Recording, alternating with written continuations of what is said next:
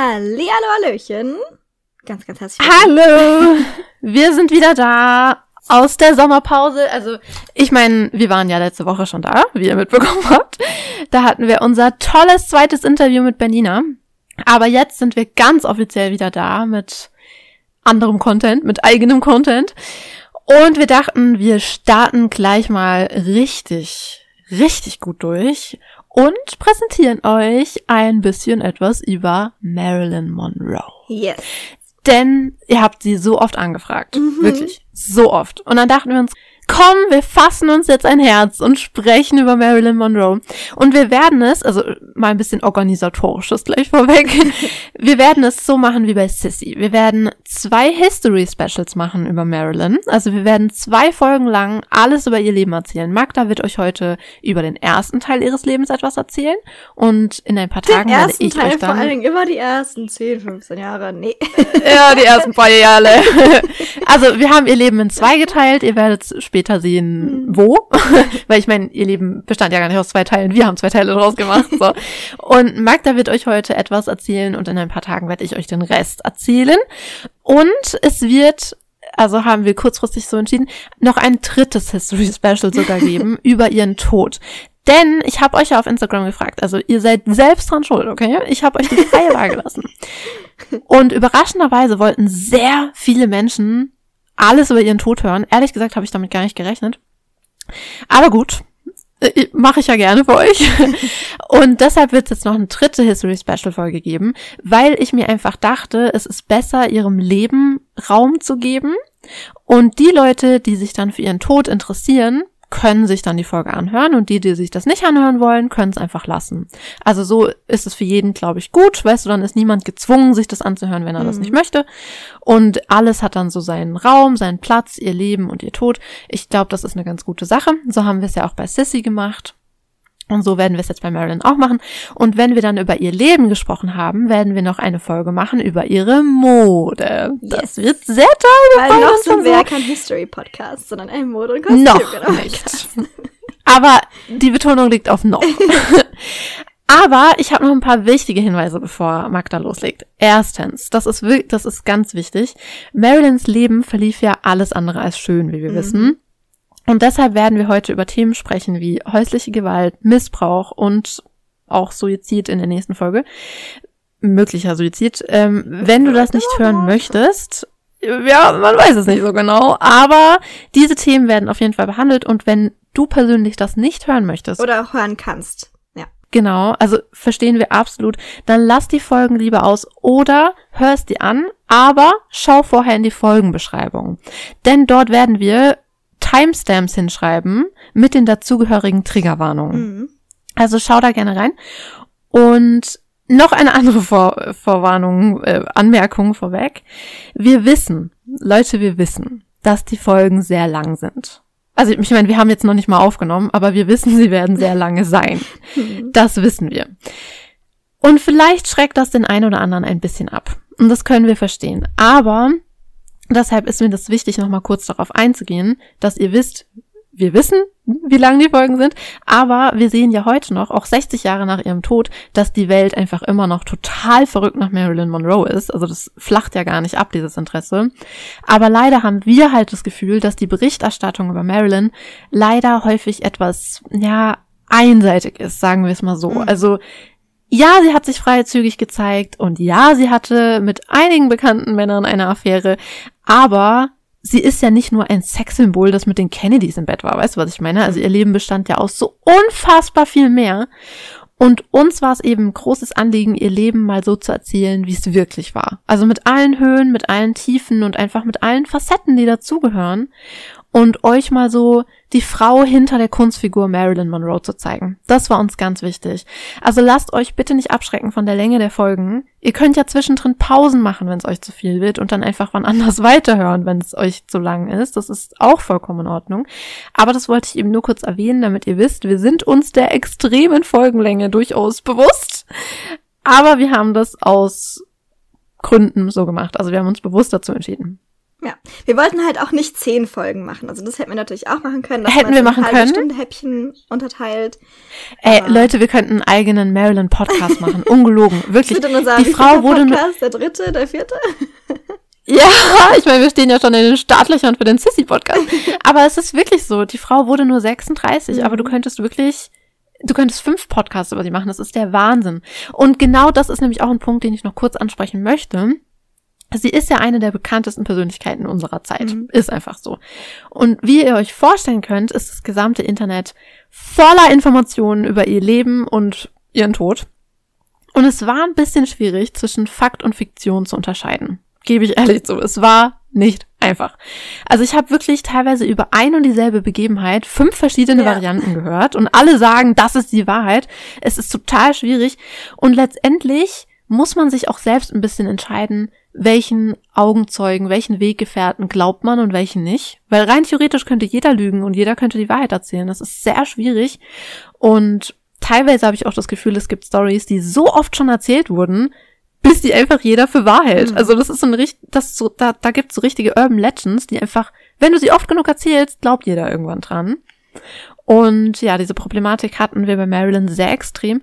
Und deshalb werden wir ganz am Ende der zweiten Folge euch nochmal ein bisschen unsere Quellen erläutern, damit ihr auch ein bisschen so einen Einblick bekommt, welche Quellen wir benutzt haben und vor allem auch, warum wir sie benutzt haben, also welche Quellen wir ausgewählt haben und welche wir nicht ausgewählt haben. Ich glaube, das ist vor allem bei Marilyn sehr, sehr, sehr wichtig, dass man das nochmal bespricht. So, und da sieht man mal, wie krass einfach äh, Marilyns Leben ist, dass ich sechs Minuten für die Einleitung brauche und wir haben noch kein Wort über ihr Leben verloren. Aber das war mir wichtig, das waren wichtige Punkte, die ich vorweg nochmal von mir geben wollte. Aber dann würde ich sagen, wir eröffnen erstmal das erste Mal nach der Sommerpause unser Teestübchen. Was trinkst du denn heute, Magdalena? Champagner. Nein, Spaß. Wäre You wish. Aber dann, ich habe mich wieder mal für einen alkoholfreien Cocktail entschieden. Habe ich ja letztens schon mal gemacht. Ich weiß nicht mehr, welche Folge das war, vor der Sommerpause. Mit so, ähm, Äh, war die Mordfolge. Die Genau. tödliche Modefolge. ja, richtig. Ja, der war nämlich so lecker, dass ich jetzt dachte, gleich nochmal. Also, den trinke ich heute wieder, der war so lecker. Mm, Was trinkst du? Edel. Ich trinke Kaffee, weil ich habe wirklich äh, gestern Nacht bis um drei Uhr nachts mit meiner Rechercheassistentin, aka meine Mama, über Marilyns Tod diskutiert. Ich meine, meine Mama interessiert sich für Marilyn seit äh, 40 Jahren Mhm. und ich seit über 10 Jahren. Das heißt, wir haben eigentlich schon oft genug darüber diskutiert. Aber nein, wir mussten gestern Nacht bis um drei Uhr nachts das ausdiskutieren, damit ich richtig fit bin für diese Aufnahme. Aber naja, der Kaffee wird schon richten, nicht wahr? Dann würde ich aber sagen, Magdalena, würdest du uns die Ehre erweisen und uns etwas über Marilyn Monroe erzählen? Natürlich. Also, ich nehme euch zuerst mit auf eine kleine, auf eine kleine Zeitreise. Also, wir, also Pauline und ich, wir lieben ja Old Hollywood. Und genau dahin nehmen wir euch auch heute mit. Und zwar an den Anfang des 20. Jahrhunderts, in die 20er Jahre nach Los Angeles oder nach Kalifornien. Und Los Angeles in dieser Zeit war eine Arbeiterstadt, weil es dort sehr viele Ölvorkommen gab und entwickelte sich aber langsam aber sicher mit Hilfe der Hollywood Studios, die, ich will nicht sagen, wie Pilze aus dem Boden schossen, aber schon, kind of, zu einer Film- und Entertainment-Metropole in Amerika. Und das einzige oder die wichtigste Visitenkarte, die man dort haben konnte, war natürlich Schönheit, Glamour und alles, was dazu gehört. Also auch das dementsprechende Leben mit Alkohol, was ja damals, ich meine, Anfang des 20. Jahrhunderts, müsst ihr wissen, gab es natürlich die Prohibition in Amerika. Das war ein Gesetz, was erlassen wurde in allen Bundesstaaten, soweit ich weiß, zu der Zeit, dass Alkohol absolut verboten wurde. Du durftest es nicht mit dir führen, du durftest es nicht verkaufen, du durftest es nicht herstellen. Und warum rede ich so viel über Alkohol? nicht der Punkt hier, okay, Magda? Aber naja, zu dieser Zeit befinden wir uns. Und in dieser Zeit lebte eine gewisse Della Monroe. Das ist die Großmutter von unserer Marilyn, auf die wir gleich noch zu sprechen kommen. Und diese Della Monroe bekam irgendwann ihre Tochter Gladys. Und diese zwei Frauen sind tatsächlich auch die, oder wichtige, wichtige Faktoren in Marilyn Monroes Leben, sowohl das Erwachsenenleben als natürlich auch in ihrer Kindheit. Das sind ihre engsten Bezugspersonen in ihrer frühen Kindheit. Naja. Na, ja, naja. Eigentlich nicht. Eigentlich nicht, aber dazu kommen wir später noch. Es sollten ihre engsten Bezugspersonen sind, sein, aber naja, genau aus dem Grund, warum sie es nicht waren, ist Marilyn Monroe so geworden, warum, wie, warum sie geworden ist, wie sie geworden ist. Und dazu kommen wir jetzt. Und zwar, Della Monroe war so eine bisschen ungestüm, unbedacht und auch ein bisschen selbstsüchtige Frau, was dazu führte, dass Della, die damals 14-jährige Gladys, mit einem 26-jährigen Mann namens John Newton Baker verheiratete. Also wir starten mit der ersten Hochzeit von Gladys Baker, Baker zu dem Zeitpunkt.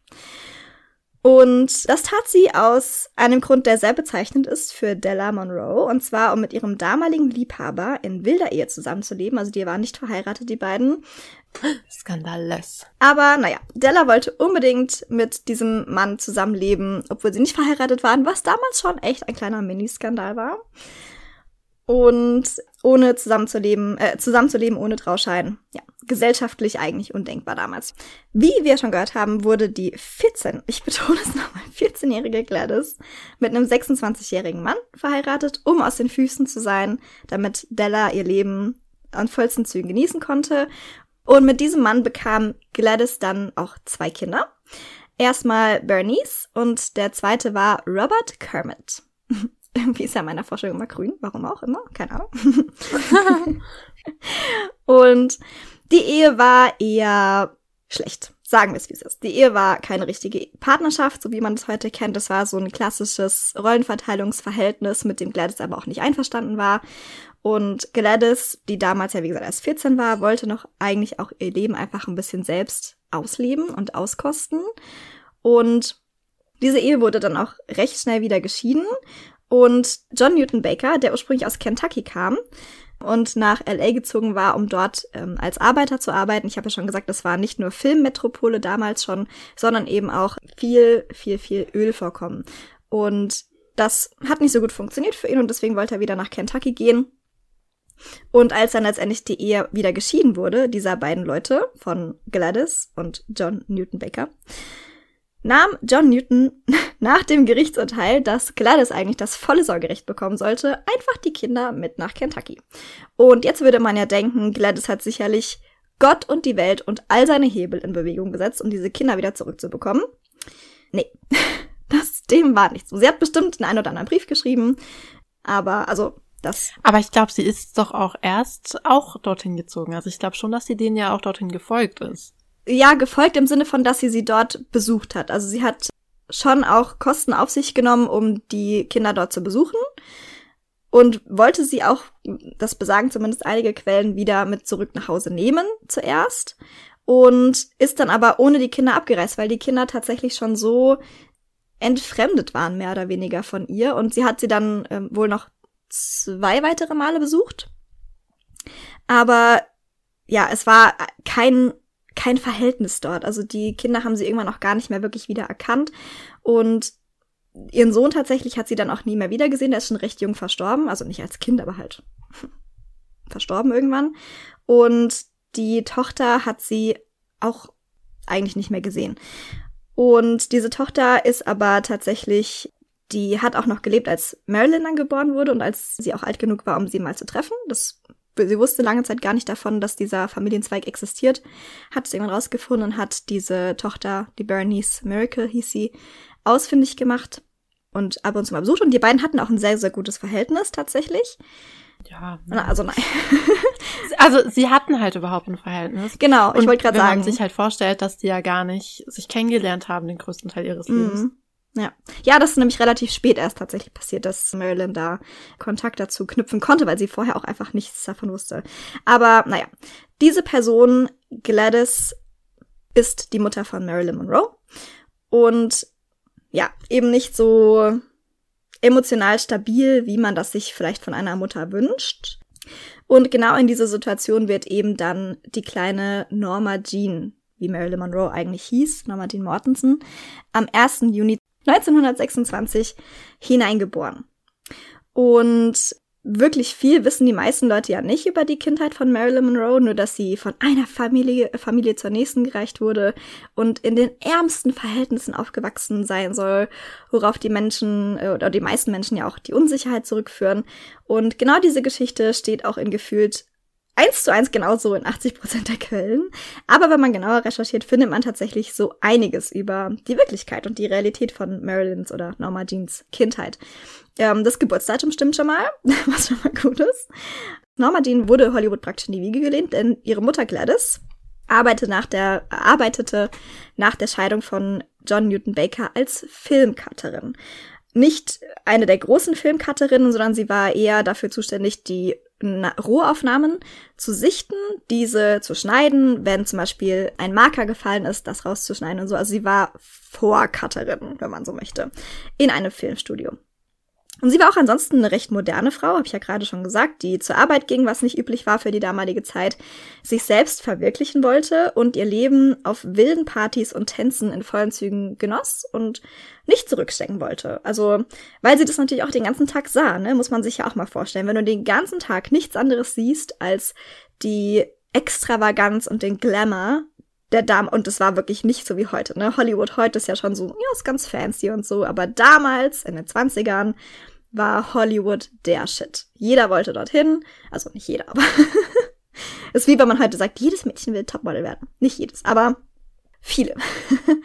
und in, in dieser Situation verliebte Gladys sich erneut, wie soll es auch anders passieren, als emotionale junge Frau passiert es eben, und zwar dieses Mal in einen gewissen Martin Edward Mortensen, den sie auch 1924 heiratete.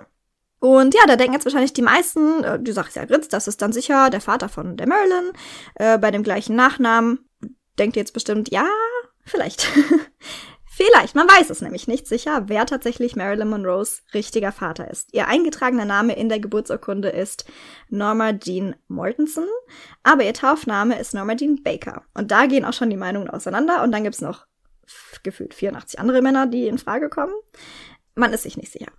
Darauf können wir es belassen. Obwohl man sich eigentlich schon sicher ist, dass ihr zweiter Ehemann nicht der Vater sein kann. Also, weil die waren da auch schon auseinander, genau. als sie schwanger geworden ja. ist. Also eigentlich ist man sich da sehr sicher, der ist es nicht.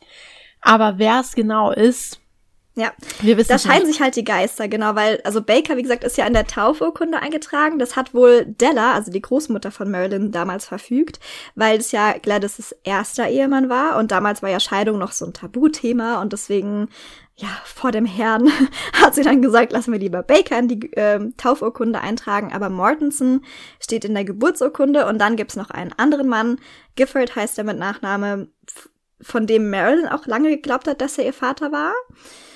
Aber ja, es kommen eben noch ein paar andere Kandidaten in Frage. Aber ja, da hast du absolut recht. Mortensen und äh, Gladys waren damals schon längst geschieden oder nicht mehr zusammen, als äh, Marilyn auf die Welt kam. Und deswegen kann man sich eigentlich recht sicher sein, dass er nicht der Vater ist.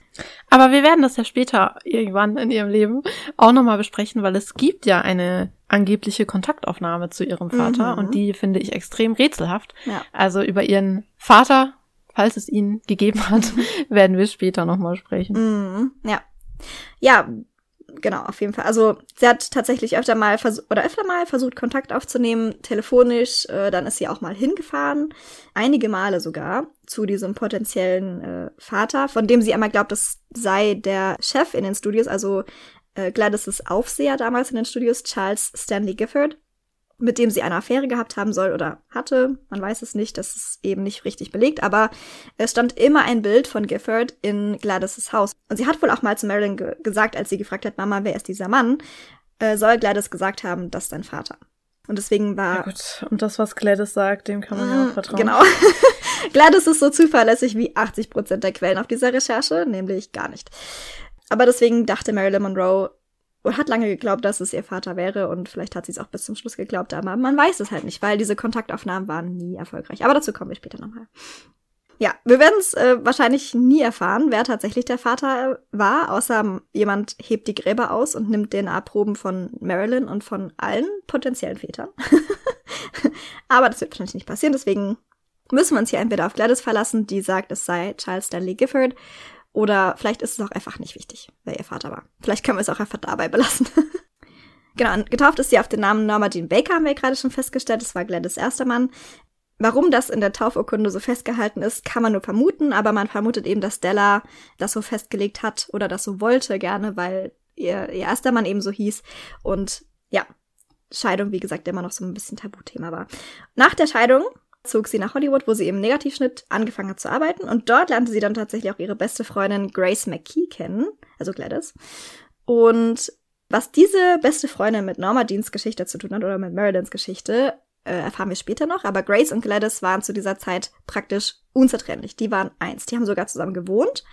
Und deswegen weiß man auch tatsächlich relativ sicher, weil das hat Grace in einigen Interviews immer wieder gesagt, dass Mortensen, also Gladys' zweiter Ehemann, nach der Trennung und auch nach der Scheidung äh, tatsächlich immer noch mal wieder versucht hat, Gladys zurückzugewinnen weil diese Trennung eben für ihn so plötzlich kam. Also Gladys hat sich in der Ehe nicht wohlgefühlt, weil sie auch hier, das typische Rollenbild damals war natürlich, die, das Frauchen steht am Herd, bleibt zu Hause, hütet die Kinder, bügelt die Hemden, steift die Krägen und der Mann geht zur Arbeit. Und das wollte Gladys eben nicht.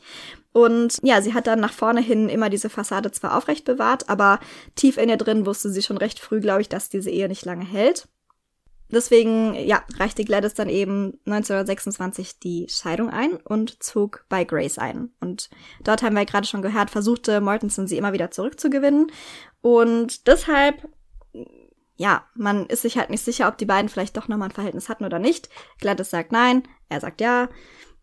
Kann man jetzt glauben, kann man lassen, aber deswegen war man sich lange nicht sicher, aber eigentlich deuten alle Zeichen darauf hin und die Mathematik vor allen Dingen, dass er nicht der Vater sein kann.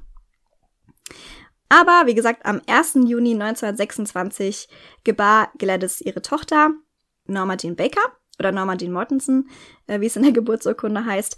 Diese blieb aber tatsächlich nicht lange bei Gladys. Denn für Gladys war klar, sie wollte Karriere machen, sie wollte ihre äh, Karriere nicht an den Nagel hängen, sie wollte nicht so ein kleines Hausfrauchen sein.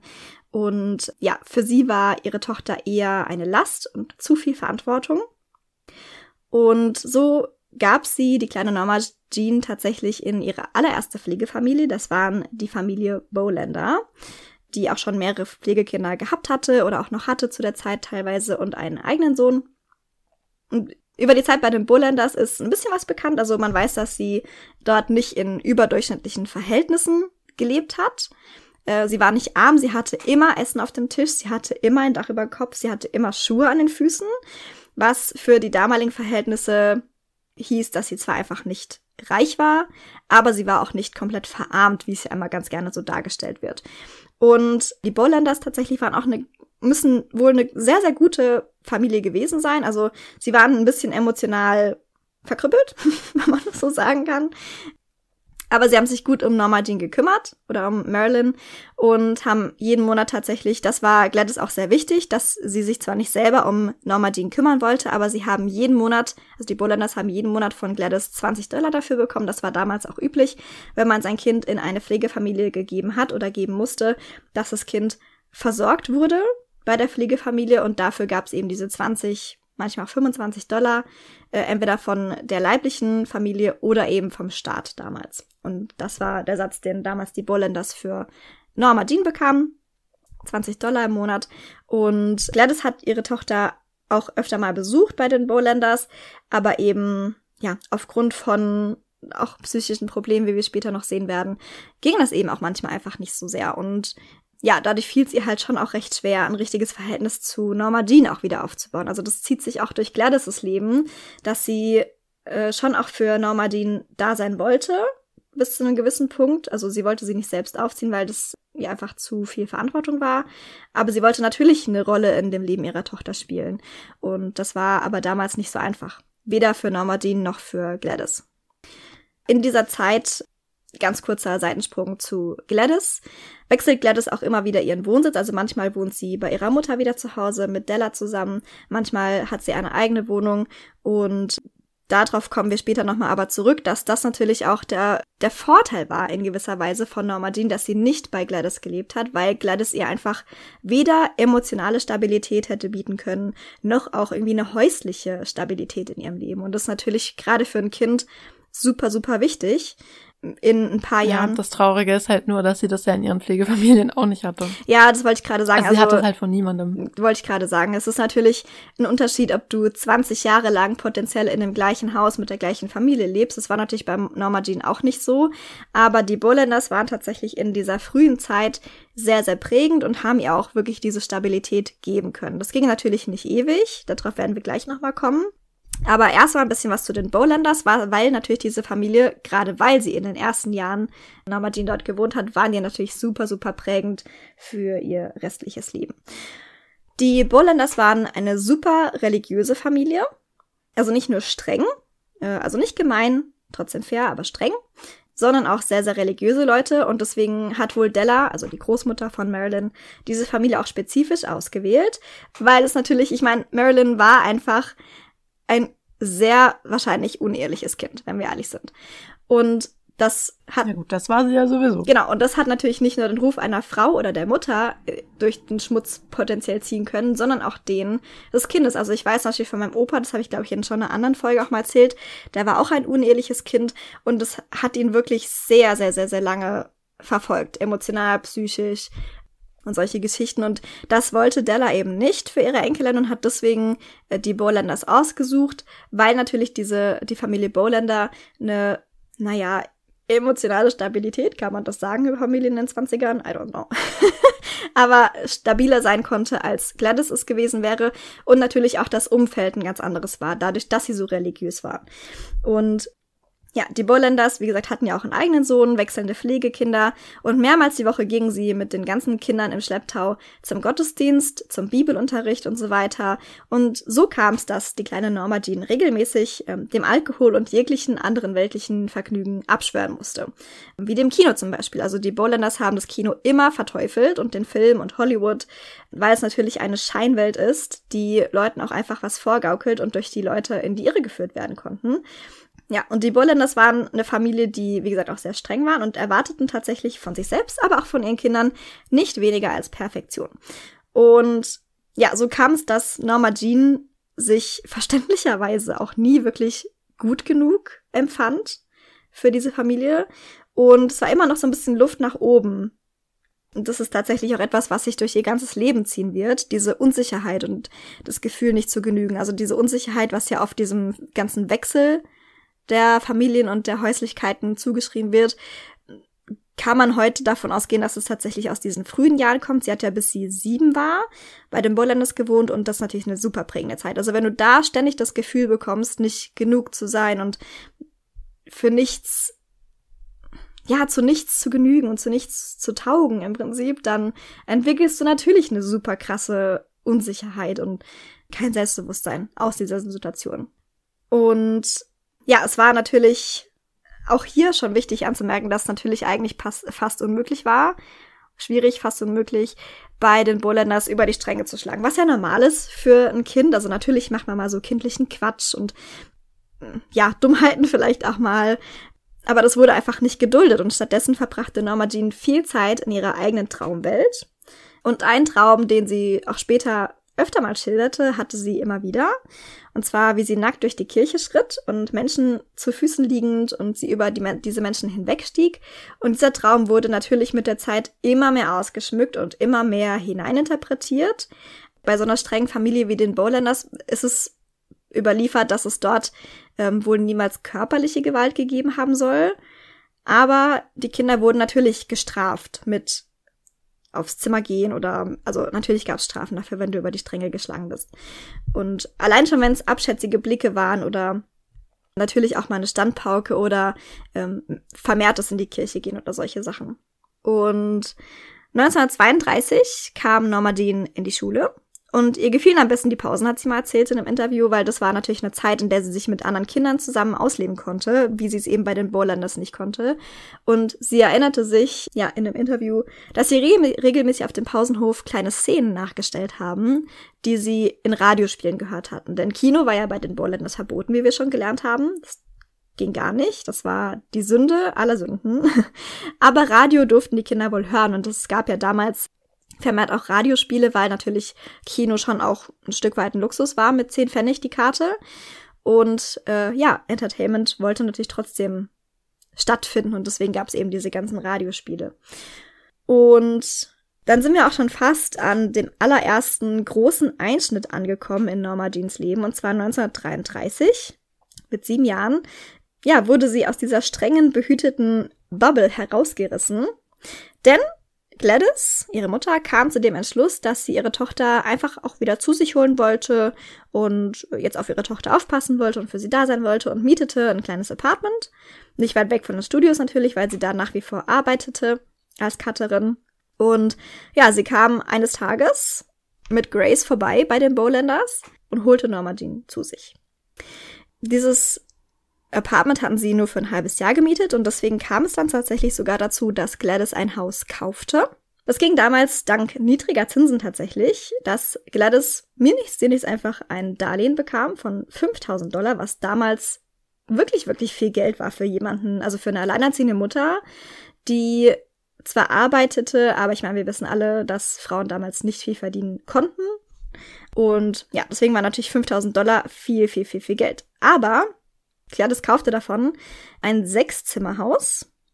Und sie waren ja nur zu zweit. Und das bedeutete einfach im Umkehrschluss, dass sie zwei Zimmer für sich nahmen und die restlichen vier vermieteten sie einfach an eine Familie, die auch im Filmgeschäft arbeiteten und das Bad und das Wohnzimmer und die Küche teilten sie sich mit dieser Familie, aber das bedeutete natürlich, dass dadurch, dass die andere Familie auch im Filmgeschäft gearbeitet hat, dass in diesem Haus sehr, sehr viel über Film und diese Filmwelt und diese Glamourwelt und diese, diesen ganzen Klatsch und Tratsch aus der Filmbranche eben geredet wurde. Was für eine kleine Norma Jean von sieben Jahren, die ihr Leben lang gehört hat, dass Kino der absolute Teufel ist und Filme der absolute Teufel sind, richtig, richtig verwirrend gewesen sein muss. Das hat sie auch ab und zu mal später in Interviews gesagt, dass sie sich einfach nur noch dran erinnern kann, dass sie ja den Bowlanders gefallen sollte oder gefallen wollte auch. Sie war auch so ein People Pleaser, can relate und dann auf einmal ihrer Mutter gefallen musste, weil sie auf einmal ihre Hauptbezugsperson war und ihre Mutter aber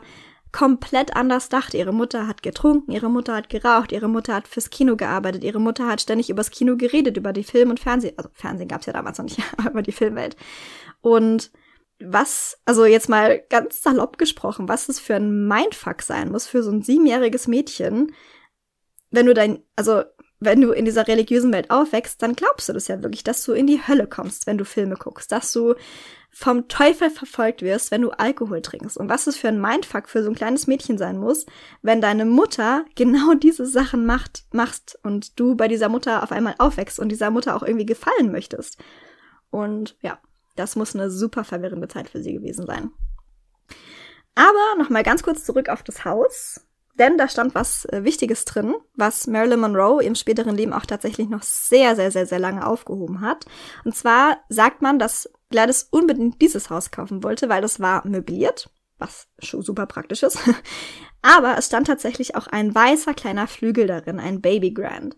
Und den hat Marilyn Monroe jahrelang gehütet. Sie hat damals als Kind von Gladys ein paar Stunden bekommen auf diesem Flügel, hat Klavierspielen gelernt und ja, den hat sie wirklich bis an ihr Lebensende immer wieder mitgenommen bei Umzügen, immer aufgehoben.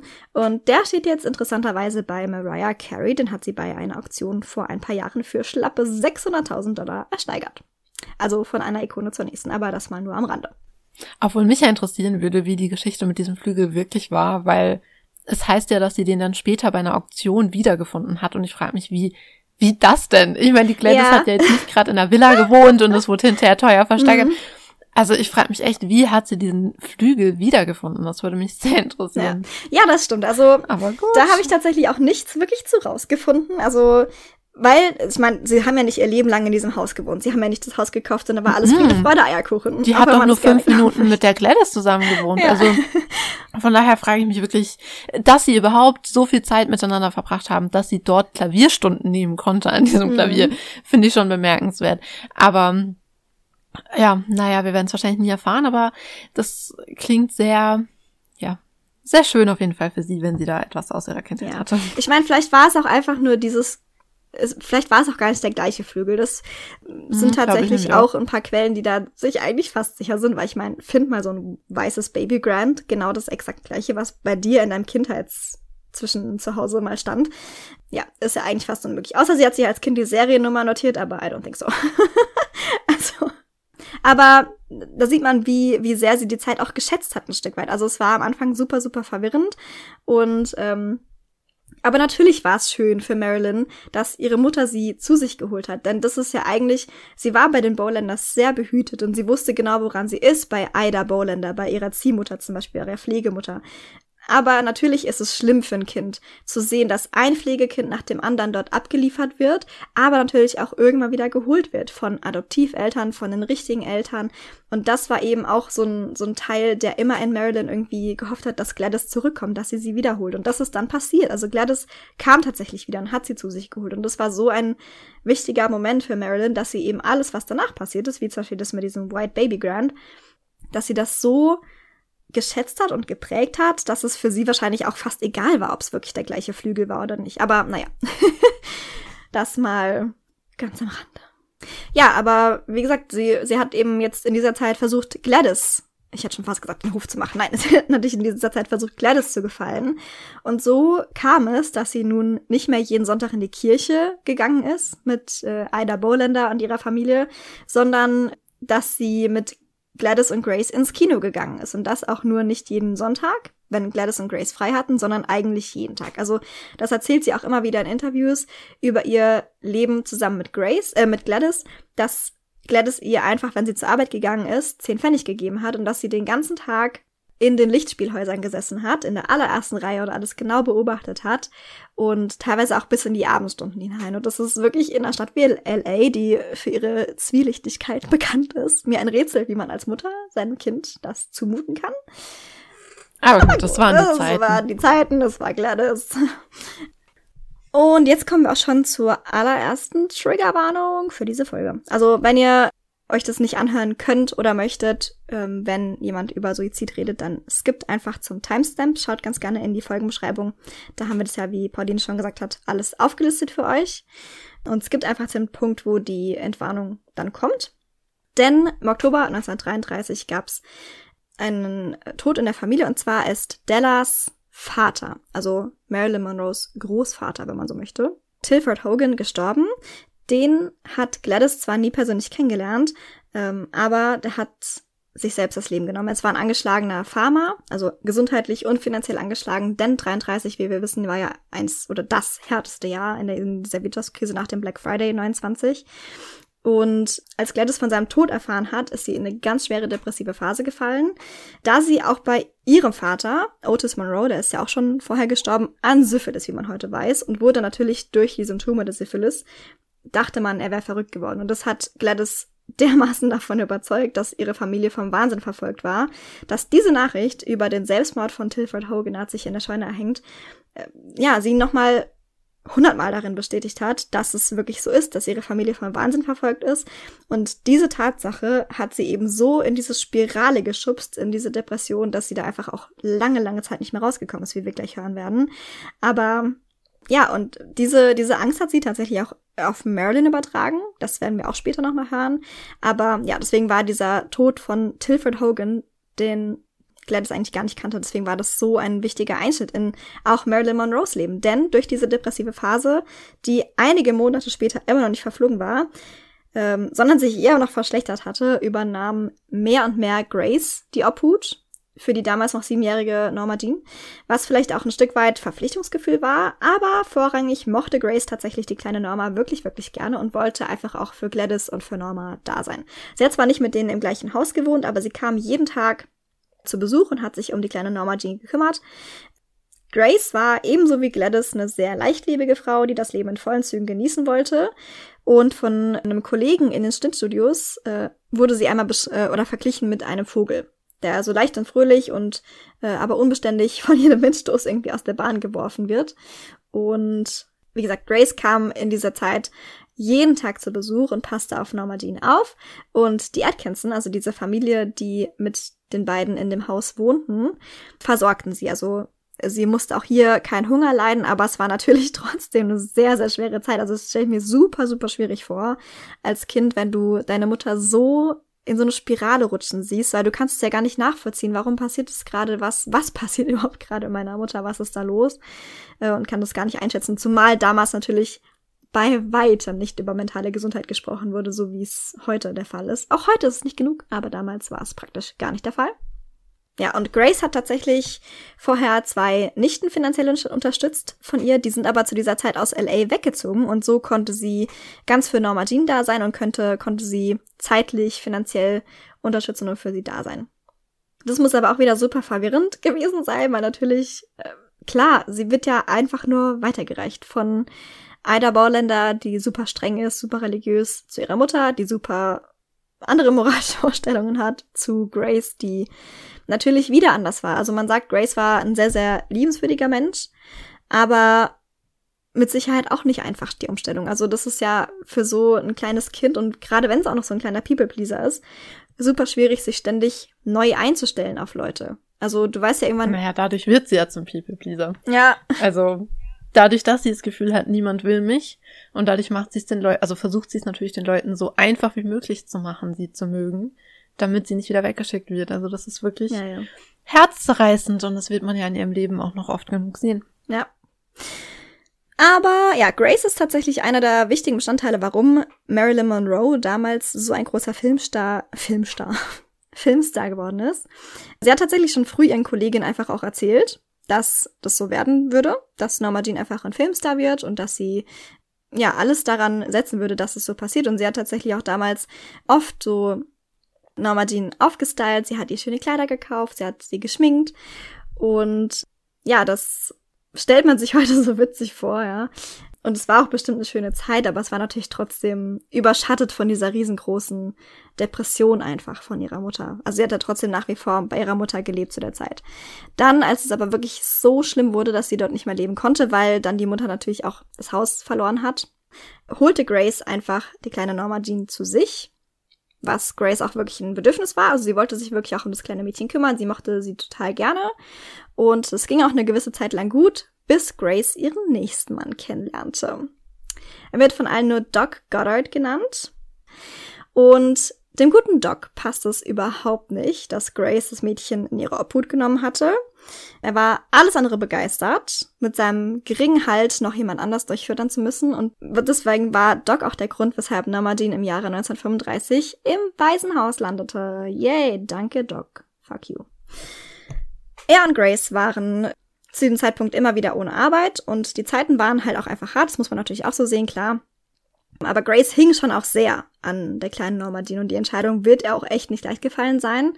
Und sie versprach auch Norma Jean, als sie sie im Waisenhaus absetzte, dass es nur für kurze Zeit sein sollte, bis sie und Doc mehr Geld verdienten. Denn Doc war immer sehr, ja, hat die Klappe sehr weit aufgerissen, einfach. Also was man so aus Erzählungen hört, hat er immer wieder davon erzählt, dass er irgendwann, eines Tages habe ich den großen Durchbruch und dann gewinne, äh, dann verdiene ich super viel Geld. Das kam natürlich nie so, wie es halt immer so ist. Ich meine, Schlechten Menschen passieren selten guten Dinge im Leben. Ja, aber im September 1935 landete die kleine Norma Jean also im Waisenhaus. Aber ja, wir haben jetzt schon ein paar Mal gehört, dieses ständige Hin und Her ging an Norma Jean natürlich auf gar keinen Fall spurlos vorbei und so kam es, dass sie äh, bis in ihr Erwachsenenleben Bindungsprobleme hatte, absoluter People-Pleaser war und es sehr lange dauerte, um zu Leuten wirklich Vertrauen aufzubauen. Und die einzige Person, zu der sie jemals ein Mühvertrauen aufgebaut hat, von der hören wir später noch, war Anna Lauer, eine Tante von Grace. Aber ja, dazu hören wir später noch. Aber sie hatte auf jeden Fall immer, aufgrund ihrer Vergangenheit und auch ihrer Kindheit, immer Angst, verlassen zu werden und nicht gemocht zu werden. Die Zeit im Waisenhaus war für Norma Jean die bisher schwierigste Zeit in ihrem Leben, weil auch hier wieder unter diesen vielen Kindern, also ihr müsst euch vorstellen, es waren 50, 60, manchmal sogar 70 Kinder in diesem, in diesem Kinderheim untergebracht. Natürlich gab es kleinere und größere, aber in dieses Kinderheim, ja, passten ungefähr 60 Kinder rein. Du hast in diesem Kinderheim keine enge Bezugsperson, was gerade für Marilyn oder für Norma Jean damals wichtig gewesen wäre. Und ja, sie hatte einfach mit diesem immer stärker werdenden Gefühl zu kämpfen, dass weder ihre Mutter noch Grace noch irgendwer anders sie kommen und holen würde und auch keiner sie wollte. Also das muss ein ganz, ganz schlimmes Gefühl gewesen sein für die kleine Norma Jean. Und sie sagt auch immer wieder in, in, in Interviews, ähm, dass sie sich nie so alleine gefühlt hat, nie zuvor in ihrem Leben, wie in dieser Zeit im Waisenhaus. Ja, und sie erzählt sogar mal, dass sie sich in dieser Zeit mal eine Postkarte selbst geschrieben hat oder öfter sogar. Ja, und hatte diese mit Vater und Mutter unterschrieben. Also hat so getan, als würden ihre Eltern ihr Postkarten schreiben. Und sie flüchtete sich immer mehr in so eine Traumwelt. Und sie erzählte auch allen Kindern, was für tolle Eltern ihre Eltern waren und dass sie sie mit Sicherheit bald abholen würden. Aber die Kinder und natürlich auch die Erzieher in dem, in dem Heim wussten genau, was Sache ist und glaubten ihr das natürlich überhaupt nicht. Und es waren auch nicht die Eltern letztendlich, die kamen und sie tatsächlich wieder aus dem Waisenhaus abholten, sondern es war Grace. Die hat tatsächlich ihr Versprechen eingelöst und hat Norma Jean wieder zu sich geholt.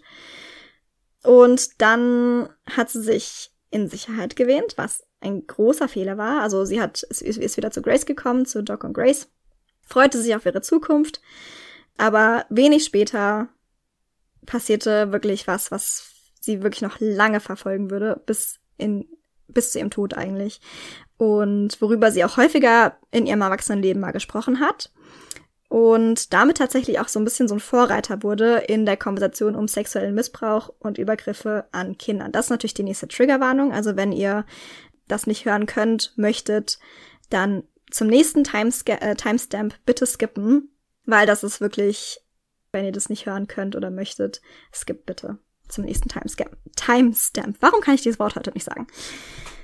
Wie gesagt, sie ist wieder bei Grace und Doc eingezogen. Eines Abends kam Doc, ich will nicht sagen sternhagelvoll nach Hause, aber der hatte gut was getrunken, äh, schnappte die kleine Norma Jean, die damals erst elf Jahre war, und äh, zwang sich ihr auf. Also man weiß bis heute nicht genau, was passiert ist.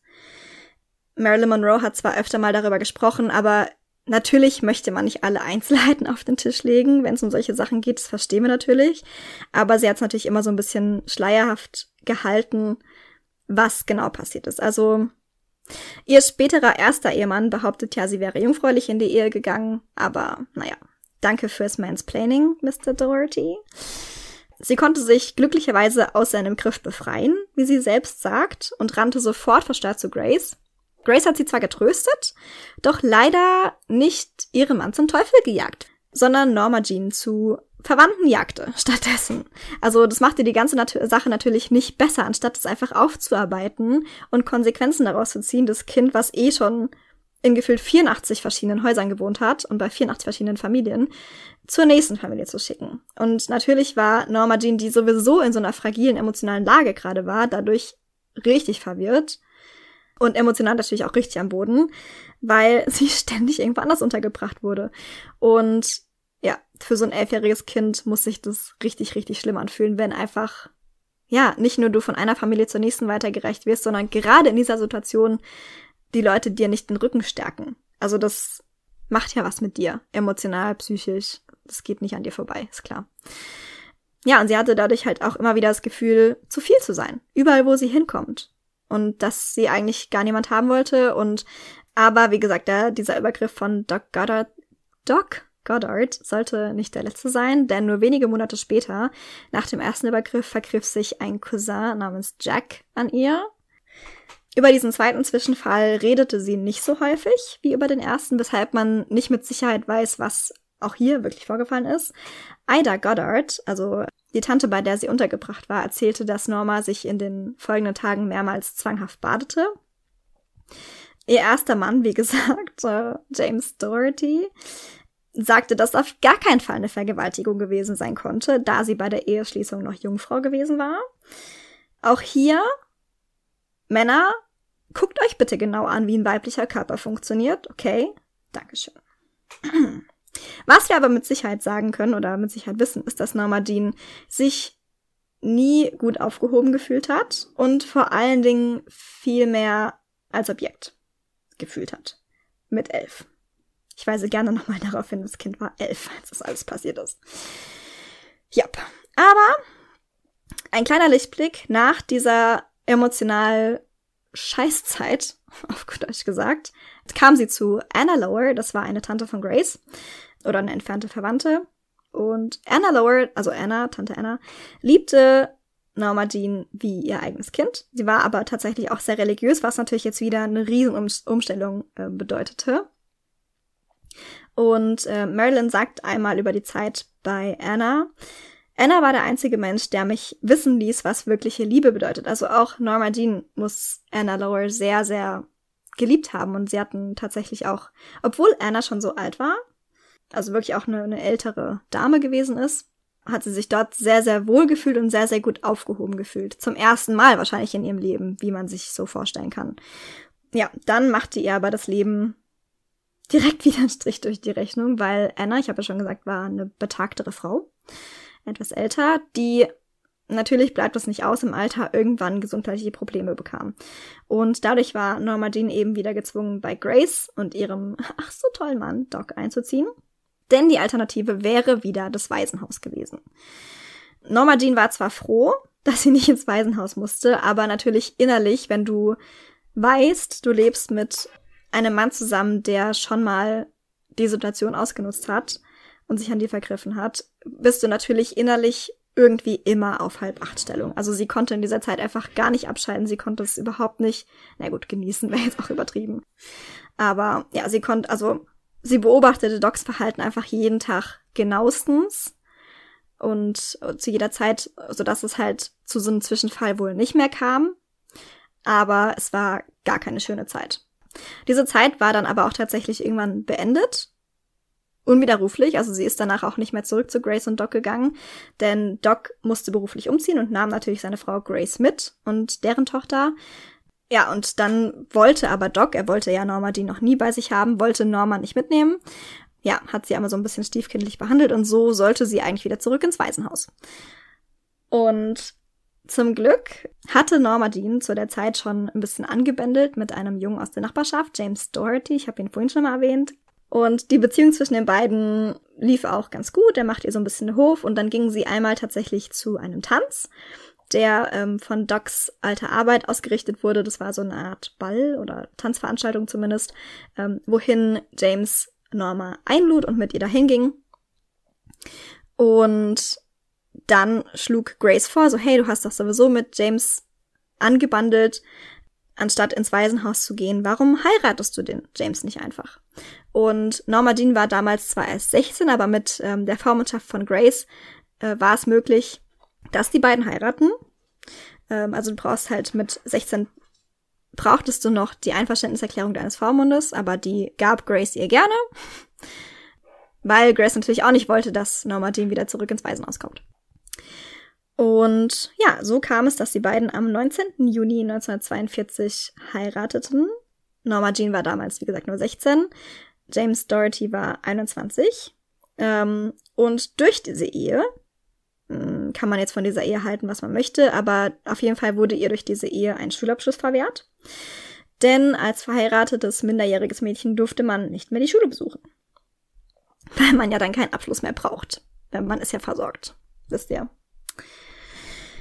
Sorry für die ganzen sarkastischen Kommentare, by the way, aber ich finde diese ganze Geschichte einfach so. Ich weiß nicht. Es ist ein Schutzmechanismus für mich, okay? Ähm. Die Ehe zwischen den beiden, wie man sich jetzt vorstellen kann, war überhaupt nicht mit der gleichen Power-Dynamik gesegnet. Also die beiden waren auf keinesfalls äh, irgendwie gleichwertig in dieser Ehe, weder emotional noch finanziell noch alterstechnisch noch in irgendeiner anderen Weise.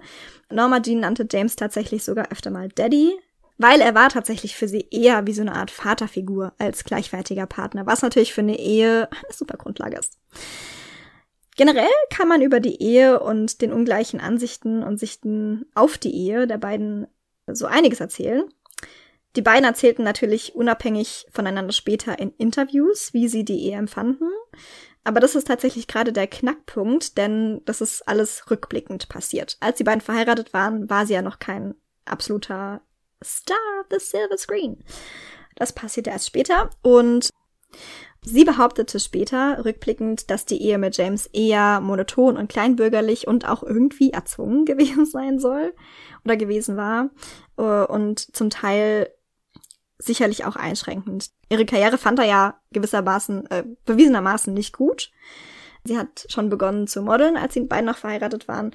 Äh, und er behauptet aber, dass die beiden gerne ausgegangen sind auf Tanzveranstaltungen und ins Kino, was ähm, genau davon jetzt tatsächlich der Fall ist. Äh, wahrscheinlich eine Mischung aus beiden. Wahrscheinlich war es wahrscheinlich hatten sie schon auch ihren Spaß, aber ihr war es wahrscheinlich zu wenig und ihm war es genau richtig. Es kommt natürlich auch immer auf die Sichtweise drauf an. Ne? Also das merkt man an dieser Ehe halt sehr, sehr, sehr stark. Die beiden waren noch nicht allzu lange verheiratet, als äh, James, was ja damals in dieser Zeit nicht unüblich war, zur Marine ging, weil das natürlich ein ganz leichter Weg war, sich irgendwie hochzuarbeiten oder irgendwas zu erschaffen. Davon war Norma Jean natürlich nicht begeistert, weil sie dann in dem Zuge auch wegzogen von LA. Und das war ja das Einzige, was irgendwie eine Konstante in ihrem Leben war, dass sie immer in LA oder in der größeren Gegend von LA gewohnt hat. Die beiden zogen dafür aber immerhin an die südkalifornische Küste nach Catalina Island, wo James einen Posten als Instructor hatte erst bei der Marine. Und diese Zeit dort soll wohl auch ganz schön gewesen sein. Also sie spielte auch in dieser Zeit das kleine Hausfräuchen, Frauchen und ja, hatte viel Spaß zu der Zeit. Sie gingen gerne auf Tanzveranstaltungen dort. Das weiß man, dass es überliefert. Deswegen meine ich halt, dass diese rückblickenden Einschätzungen der beiden von dieser Ehe einfach auch nicht, ja, die sind immer mit, einem, mit einer getrübten Sicht, finde ich, zu betrachten. Ja, aber du musst es auch mal realistisch sehen. Die haben sich ja auch eigentlich nur ganz kurz gekannt mhm. und dann wurde er schon in den Krieg eingezogen und war weg. Also die haben sich praktisch überhaupt nicht gekannt. Mhm. Und sie war damals gerade mal 16, also sie war ja noch gar, sie war ja eigentlich noch ein Kind. Ja. Also von daher ist ja klar, dass da keine richtige Ehe zustande kam und dass dann auch die Wahrnehmung dieser Beziehung komplett unterschiedlich war und sich über die Jahre natürlich nochmal entwickelt hat. Mhm. Ist ja ganz logisch. Also er kennt sie ja praktisch gar nicht und sie ihn auch nicht. Ja. Ja, und das merkt man halt auch total. Also, du hast ja gerade schon gesagt, der wurde halt einfach irgendwann auch nach Übersee gerufen, er wurde in den Krieg eingerufen. Äh, was aber natürlich für, für Norma Jean, die kannten sich nicht wirklich, die haben sich vielleicht auch nicht wirklich geliebt oder haben sich vielleicht auch da noch was vorgemacht, aber es bedeutete auch hier wieder für sie, dass sie eine wichtige Bezugsperson verloren hat. Die ja dann Ehemann im besten Fall sein sollte. Und wir haben ja gerade schon gehört, dass er auch für sie so ein Stück weit ein Vaterersatz war. Und das hat sie eben hier auch wieder verloren, als er eingerufen wurde. Und äh, sie konnte auch nicht alleine bleiben, sie wollte es auch nicht und ist dann, äh, über, also das heißt übergangsweise, nachblickend im Nachhinein gesehen, in der Übergangsweise ähm, zu ihren Schwiegereltern gezogen, also zu Jameses Eltern. Und dort bekam sie tatsächlich auch ihren ersten richtigen Job. Die Schwiegermutter, also die Mutter von James, arbeitete in einer Fabrik bei Radioplane, die damals kriegswichtige Utensilien hergestellt haben. Und dort besorgte sie Norma Jean auch einen Job. Und Sie hat hier einige Aufgaben auch erfüllt. Also man weiß, dass sie äh, unter anderem dafür verantwortlich war, Teile von Fallschirmen zusammenzukleben und solche Geschichten. Und in dieser Fabrik entstand auch 1944 das erste bekannte Foto von ihr. Also, was heißt das erste bekannte Foto? Aber dieses Foto, was im Zuge von einer äh, Bilderstrecke gemacht wurde, von David Conover. Das ist der gleiche Fotograf, der zum Beispiel auch die Bilder von Rosie the Riveter gemacht hat. Dieses ganz bekannte diese Frau im Blaumann mit dem roten Haarband, die so ihren Bizeps zeigt. Kennen wir, glaube ich, alle. Zu dieser gleichen PR-Bilderstrecke praktisch sollte David Conover losziehen und äh, Fotos von schönen Frauen machen, die in der in der Industrie arbeiteten und äh, filmrelevante äh, Film, kriegsrelevante Dinge hergestellt haben. Und äh, David Conover war es tatsächlich auch, der ihr Talent erkannt hat vor der Kamera, also ihren Umgang mit der Kamera und ihre Liebe auch dazu und ihr dazu riet, sich als Modell zu bewerben. Und das hat sie dann auch getan und das auch mit Erfolg, denn 1945 kam sie bei The Blue Book Agency unter Vertrag. Da ist sie dann auch tatsächlich relativ schnell zum Liebling der Fotografen lanciert und während dieser Zeit entstand auch tatsächlich oder entstanden die Anfänge ihres bekannten Marilyn Monroe Looks. Mit den braunen Haaren war sie zwar auch schön, aber die Agenten in der Modelagentur rieten ihr dazu, ihre blonde, ihre Haare blond zu färben und sie ein bisschen zu glätten. Sie hatte vorher so braune Haare, die ein bisschen krauser waren. Äh, wie gesagt, sie sah mit den braunen Haaren auch schön aus, aber die Agenten dort rieten ihr dazu, doch ein bisschen blonder zu machen, die Haare. Und wir haben ja vorhin schon gehört, dass James Doherty alles andere als begeistert war von den Karrierewünschen seiner Frau. Und hatte sich die Ehe auch irgendwie einfach anders vorgestellt. Aber während er noch beruflich weg war, hatte er natürlich keinerlei Handhabe darüber, was Norma Jean zu Hause machte. Und so hat sie einfach mit den Plänen fortgefahren. Und schon relativ schnell oder relativ bald für damalige Verhältnisse ging es dann von nationalen Artikeln zu internationalen Coverbildern für Norma Jean. Aber äh, noch nicht zu dem Coverbild, zu dem Mr. Hefner Coverbild, zu dem kommen wir später noch gleich. Aber vom Modeln war es dann auch nicht mehr weit zum Film. Denn ihre erste Agentin, Helen Ainsworth, wie cool ist dieser Name, ich liebe diesen Namen, zog äh, ein paar Strippen. Sie war ganz gut vernetzt in der Model- und Filmbranche und besorgte Norma Jean im Sommer von 1946 einen Termin mit Ben Lyon, dem damaligen Talentsucher bei 20th Century Fox.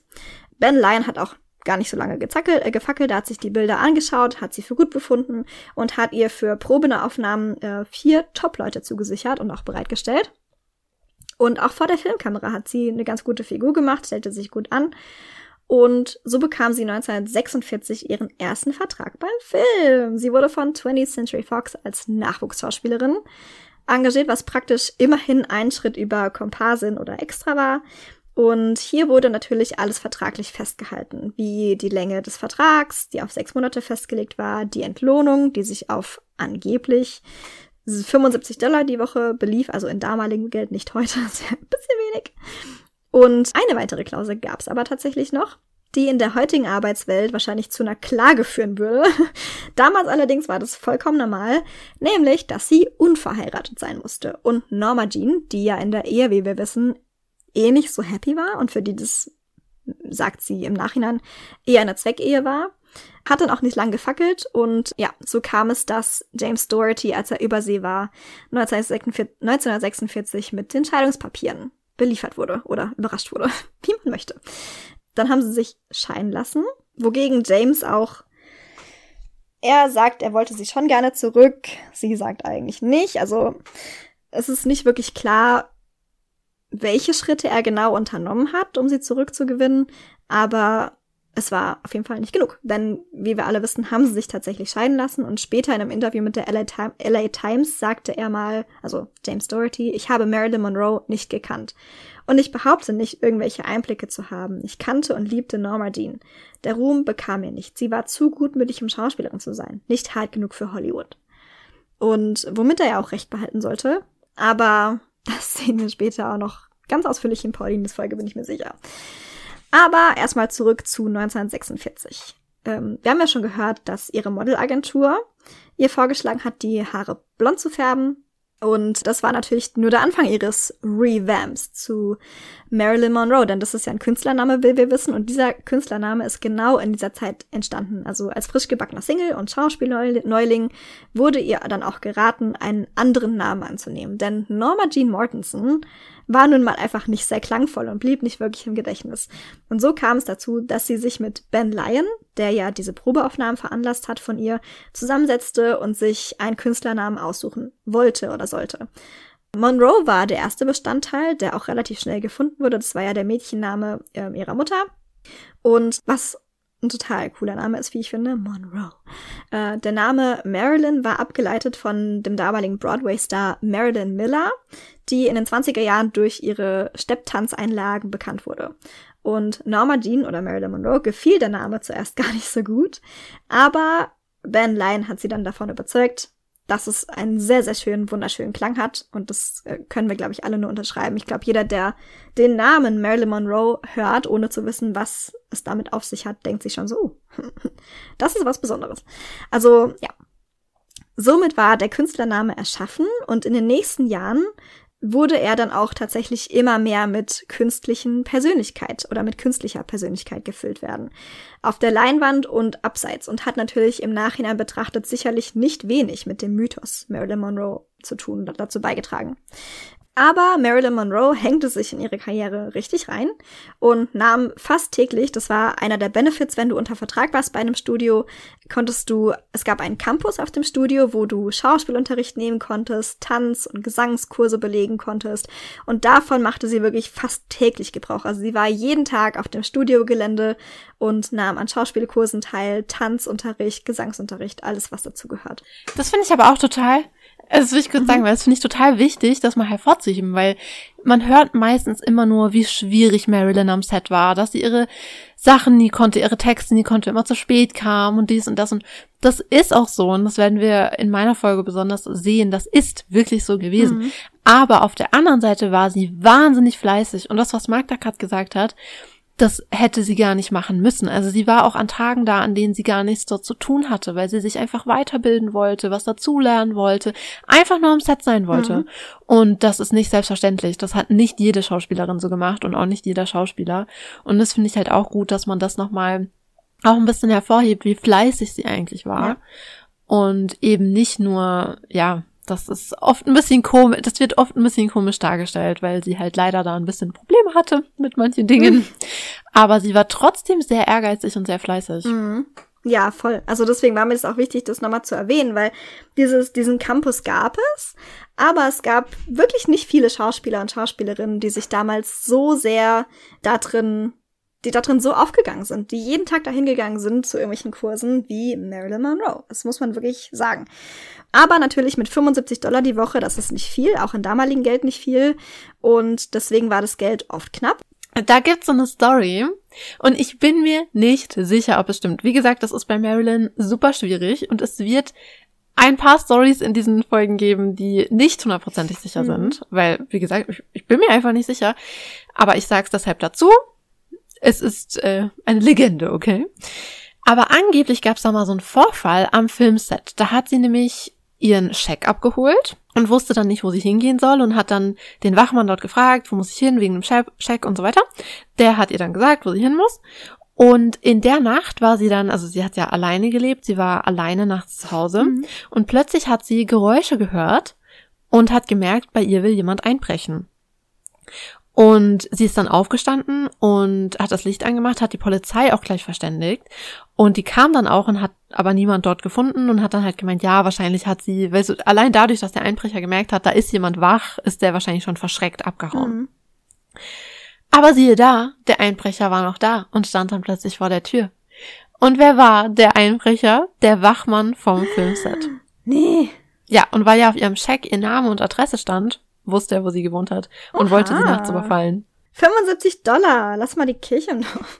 Ja, ich, ich denke mal nicht, dass es wegen dem, also ich meine, ich weiß nicht, was er für Motive ja. hatte, aber könnte auch nicht wegen dem Geld gewesen sein, sondern wegen was anderem, aber richtig krasse Geschichte mhm. und weil, so wie ich die Geschichte gehört habe, war es halt so, dass der dann vor der Tür stand und die Polizei so war, naja, dann will der ja nicht bei ihnen einbrechen, weil guck mal, der kennt ihren Namen, der kennt ihre Adresse, weil der halt gemeint hat, er wäre ein Freund von ihr. Mhm.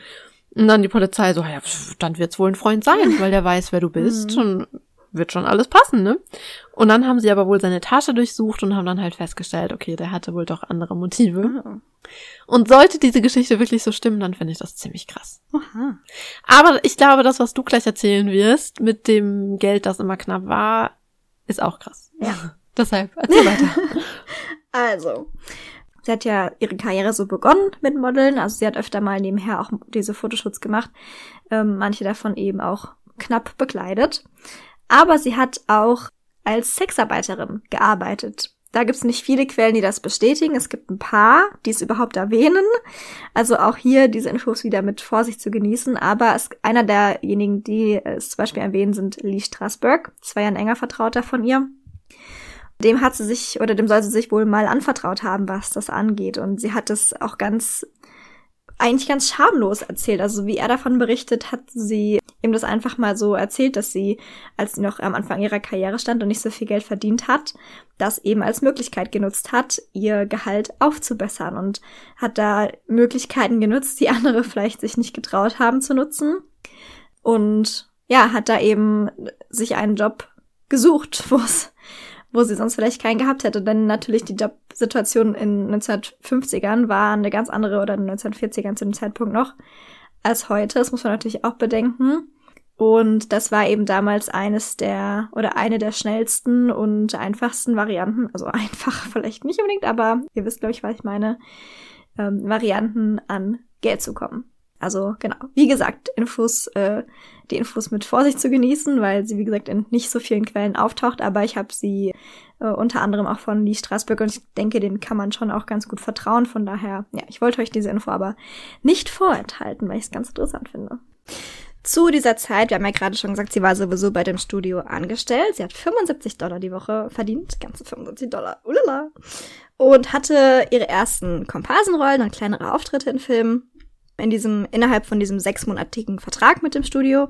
Und der Vertrag wurde dann auch nochmal verlängert um ein halbes Jahr. Aber danach leider nicht mehr. Also 20th Century Fox hat einfach zu dem Zeitpunkt gesagt, so weißt du, das ist eigentlich, also sie ist ganz cool und sie ist auch super sexy und super hot und whatever.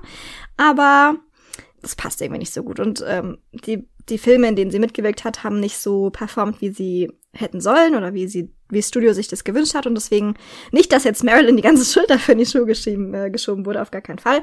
Aber man schaut dann natürlich schon so, hey, lohnt sich das oder nicht? Und Studio hat, entschi hat entschieden, es lohnt sich nicht. Das heißt, bei 20th Century Fox war sie raus fürs Erste. Und sie ist aber stattdessen vermittelt worden, sozusagen, an Columbia Pictures und hat dort einen sechsmonatigen Vertrag bekommen. Unter einer Bedingung, und zwar, dass sie sich die Haare noch blonder bleichen und ihren spitzen Haaransatz loswerden würde. Also sie hatte so einen in der Mitte vorne an der Stirn, ich weiß gar nicht, ob das in Deutschland äh, in Deutsch einen speziellen Namen hat, aber diesen spitzen Haaransatz, wo die Haare so spitzmittig vorne zusammenlaufen. Das empfanden die irgendwie als nicht so schön. Ich finde es total cool. Ich wünschte, ich hätte das. Aber das Studio hat gesagt, so, nee, sieht irgendwie nicht so cool aus, lassen wir. Und dieser Bitte kam sie natürlich sofort nach, weil sie natürlich nicht auf der Straße landen wollte. Und die Alternative war halt einfach Arbeitslosigkeit in dem Fall.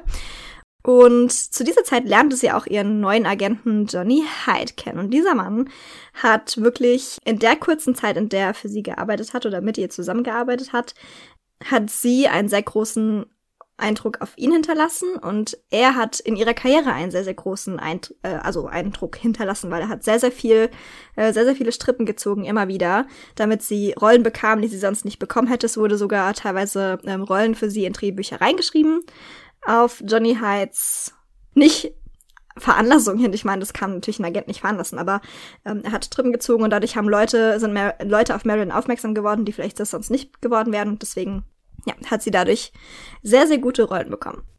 Und Johnny Hyde, haben wir ja gerade schon gehört, war ein sehr, sehr einflussreicher Agent in Hollywood. Also er konnte, er hatte sehr, sehr viele Kontakte, konnte sehr viele Strippen ziehen und ihr dadurch sehr viel ermöglichen in ihrer Karriere, was anderweitig nicht so gekommen wäre. Aber die Beziehung der beiden war nicht nur eine rein oberflächliche, rein geschäftliche Beziehung, wie man das jetzt vermuten könnte, sondern sie ging viel, viel tiefer. So tief, dass Johnny Hyde tatsächlich seine Frau und Kinder hat für sie sitzen lassen. Also die Quellen schwanken, wie lang diese Affäre ging, dass die beiden eine Affäre hatten, ist ziemlich sicher anhand der Quellen belegbar. Ja, die beiden sind bis zu seinem Tod Freunde geblieben. Aber ja, das muss man natürlich hier auch mal betonen an dieser Stelle, dass eben Marilyn oft genug in ihrem Leben ausgenutzt wurde, das muss man schon sagen. Aber sie war nicht immer dieses Unschuldslamm und sie wusste da sehr, sehr, sehr wohl ihre weiblichen Reiz und ihren Charme einzusetzen, um eben Dinge zu bekommen, die sie wollte, was eben in dem Fall bessere Rollen waren und so. In dieser Zeit, als Marilyn bei Columbia Pictures war, entstand auch eine weitere wichtige Zusammenarbeit. Und zwar ihre Schauspiellehrerin Natascha Lutes. Und war ursprünglich eigentlich angestellt bei Columbia, also beim Studio als Schauspiellehrerin und wurde dann aber schnell zu Marilyns Privatlehrerin. Und ich habe ja gerade schon gesagt, sie ist Marilyn wirklich, also Marilyn hat, Marilyn hat sie überall mit hingenommen. Natürlich vor allen Dingen an die Sets, an denen sie so war und hat sie zu jeder Entscheidung und charakterlichen Darstellung immer herbeigezogen. Und deswegen kann man auch davon ausgehen, oder geht man davon aus, dass dieses charakteristisch lassive Schauspielern, was Marilyn Monroe ja in vielen ihrer Filme so macht, dass sie das mit Latasha Lutes zusammen entwickelt hat und rauskristallisiert hat und perfektioniert hat. Und was man ganz am Anfang über die Zusammenarbeit von Natascha Lutes mit Marilyn noch sagen muss, ist, dass sie diese Rolle in Ich tanze in dein Herz, in dieser Musical-Verfilmung, durch Natascha bekommen haben soll. Also sie war tatsächlich eine der wenigen weiblichen, höher gestellten äh, Personen zu diesem Zeitpunkt bei Columbia Pictures, weil auch die Studiobosse sich auf ihre Expertise zu dem Zeitpunkt verlassen haben, da sie ja natürlich als Schauspielerin sehr viele aufstrebende Schauspieler und auch schon große Schauspieler gecoacht hat. Und das, also diese erste große Hauptrolle, die ja sehr wichtig für Marilyns Selbstbewusstsein als Schauspielerin war und generell für ihre schauspielerische Karriere, hat sie eben Natascha zu verdanken. Und deswegen dass Natascha immer dabei war, hat die ganze Sache nicht leichter gemacht. Also so schwierig es auch war, mit Marilyn zusammenzuarbeiten, Nataschas Anwesenheit hat diese Arbeit mit Marilyn nochmal um 100% versch verschlechtert oder verschlimmert, würde ich sagen. Aber viele der ikonischen und klassischen Momente durch dieses Coaching von Natascha haben wir ihr zu verdanken. Also das muss man ja auch mal so sehen. Und es ist tatsächlich auch so, dass Natascha zwar selbst nie wirklich groß Karriere gemacht hat, das war immer ihre Ambition. Sie ist äh, ursprünglich in Berlin übrigens geboren, kurze Hintergrundinfos zu ihr. Und äh, in eine jüdische Familie. Das bedeutet, sie hat glücklicherweise zu Beginn des Dritten Reichs oder ähm, als die Nationalsozialisten auf dem Vormarsch waren, hat sie es geschafft, das Land zu verlassen und ist nach Amerika gegangen, wie so viele damals aus der jüdischen, aus den jüdischen Gemeinden und hat dort den Traum gehabt, groß Karriere zu machen als Schauspielerin auf den Bühnen, dann auch auf der Leinwand, aber sie hatte eben gerade zu Anfang natürlich noch einen sehr starken Akzent und das hat ihr eben viele, viele Chancen verbaut. Zudem muss man auch dazu sagen, sah Natascha eben auch nicht unbedingt so aus, wie sich viele Theaterintendanten oder Filmregisseure eine Frau vorstellen. Also sie war eher so Typ Frida Kahlo. sie sah eben nicht ganz so weiblich aus wie eben zum Beispiel eine Marilyn Monroe. Und das war eben aber der Typ Frau, der damals gefragt war. Und sie hat zwar ein paar kleinere Rollen bekommen, in Filmen und auch in, in Fernsehserien später. Aber der große Durchbruch selbst als Schauspielerin ist ihr tatsächlich dadurch verwehrt geblieben. Aber, wie gesagt, sie hat ja, hatte dadurch auch äh, diese Chance bekommen, mit Marilyn Monroe zum Beispiel zusammenzuarbeiten und hatte eine relativ hohe, einen relativ hohen Sitz bei Columbia Pictures. Dadurch, dadurch, dass sie eben diese Expertise hatte, ja, konnte sie eben vielen anderen Schauspielern helfen, ihr Talent weiter hervorzubringen. Und genau das hat sie eben auch mit Marilyn gemacht. Bei Columbia Pictures bekam sie dann aber auch tatsächlich ihre erste Hauptrolle. Die Hauptrolle war in einem Filmmusical und davon gibt's natürlich richtig, richtig große, so wie Singing in the Rain zum Beispiel oder ein Amerikaner in Paris, aber diese Filmproduktion war nur so eine B-Production. Das war das Filmmusical Ich tanze in dein Herz. Deswegen war es natürlich jetzt nicht so ein Riesenerfolg, wie man vielleicht erstmal denkt, wenn man das Wort Hauptrolle hört, aber es war für eine junge, aufstrebende Schauspielerin war es schon ein richtig, eine richtig gute Rolle, die man bekommen konnte zu diesem Zeitpunkt in ihrer Karriere. Also das darf man nicht vergessen auf jeden Fall. Und diese Hauptrolle hat tatsächlich auch dazu geführt, dass sie das erste Mal auch wirklich lobend erwähnt wurde und lobend betrachtet wurde als Schauspielerin und nicht nur als ein Sexobjekt, was sich natürlich jede Frau wünscht. Also wir haben jetzt schon viel gehört über so kleinere Komparsenrollen. Die Zeit war vorbei. Denn sie hat nach den paar kleineren Rollen, in denen sie paar Mal Sätze sagte oder tanzte, landete sie unter der Leitung oder unter der Anleitung von Donny Hyde in Asphalt Jungle. Das war ihre erste größere Rolle in einem, naja, es klingt jetzt blöd, wenn man sagt, aber in einem wichtigen Film oder fürs Studio wichtigeren Film. Bei der sie endlich mal mehr als einen Satz gesagt hat und nicht nur in einer Einstellung zu sehen war. Und das war natürlich ein riesengroßes Ding nach dieser Hauptrolle schon in diesem B-Picture, jetzt so eine wichtigere oder tragendere Rolle zu haben in Asphalt Jungle. Und ja, dann nach dieser Rolle nahm ihre Karriere wirklich auch immer mehr Fahrt auf und im Dezember 1950 wurde sie endlich wieder fest unter Vertrag genommen. Wieder bei 20th Century Fox und der Vertrag basierte dieses Mal aber nicht auf einem, wie heißt das, Anfänger-Schauspielervertrag, sondern das war ein Star-System-Vertrag. Und für alle, die sich jetzt nicht so gut mit dem alten Hollywood auskennen, damals der absolute Traum für jede aufsteigende Schauspielerin. Aber auch so einigen, hat einigen auch so ein bisschen das Genick gebrochen, denn oft waren diese Verträge an strenge Bedingungen geknüpft wie zum Beispiel, dass die Schauspielerinnen oder Schauspieler ledig sein mussten, was ja bei dem ersten Vertrag auch schon so war, nicht viel beziehungsweise eigentlich gar kein Mitspracherecht hatten bei den Rollen, die sie spielen sollten und wie diese gespielt werden sollten. Das war alles komplett damals Regisseursache. Heute ist ja auch so, dass man sich zusammensetzt, Table Reads macht, die Rollen zusammenentwickelt. Das war damals gar nicht der Fall.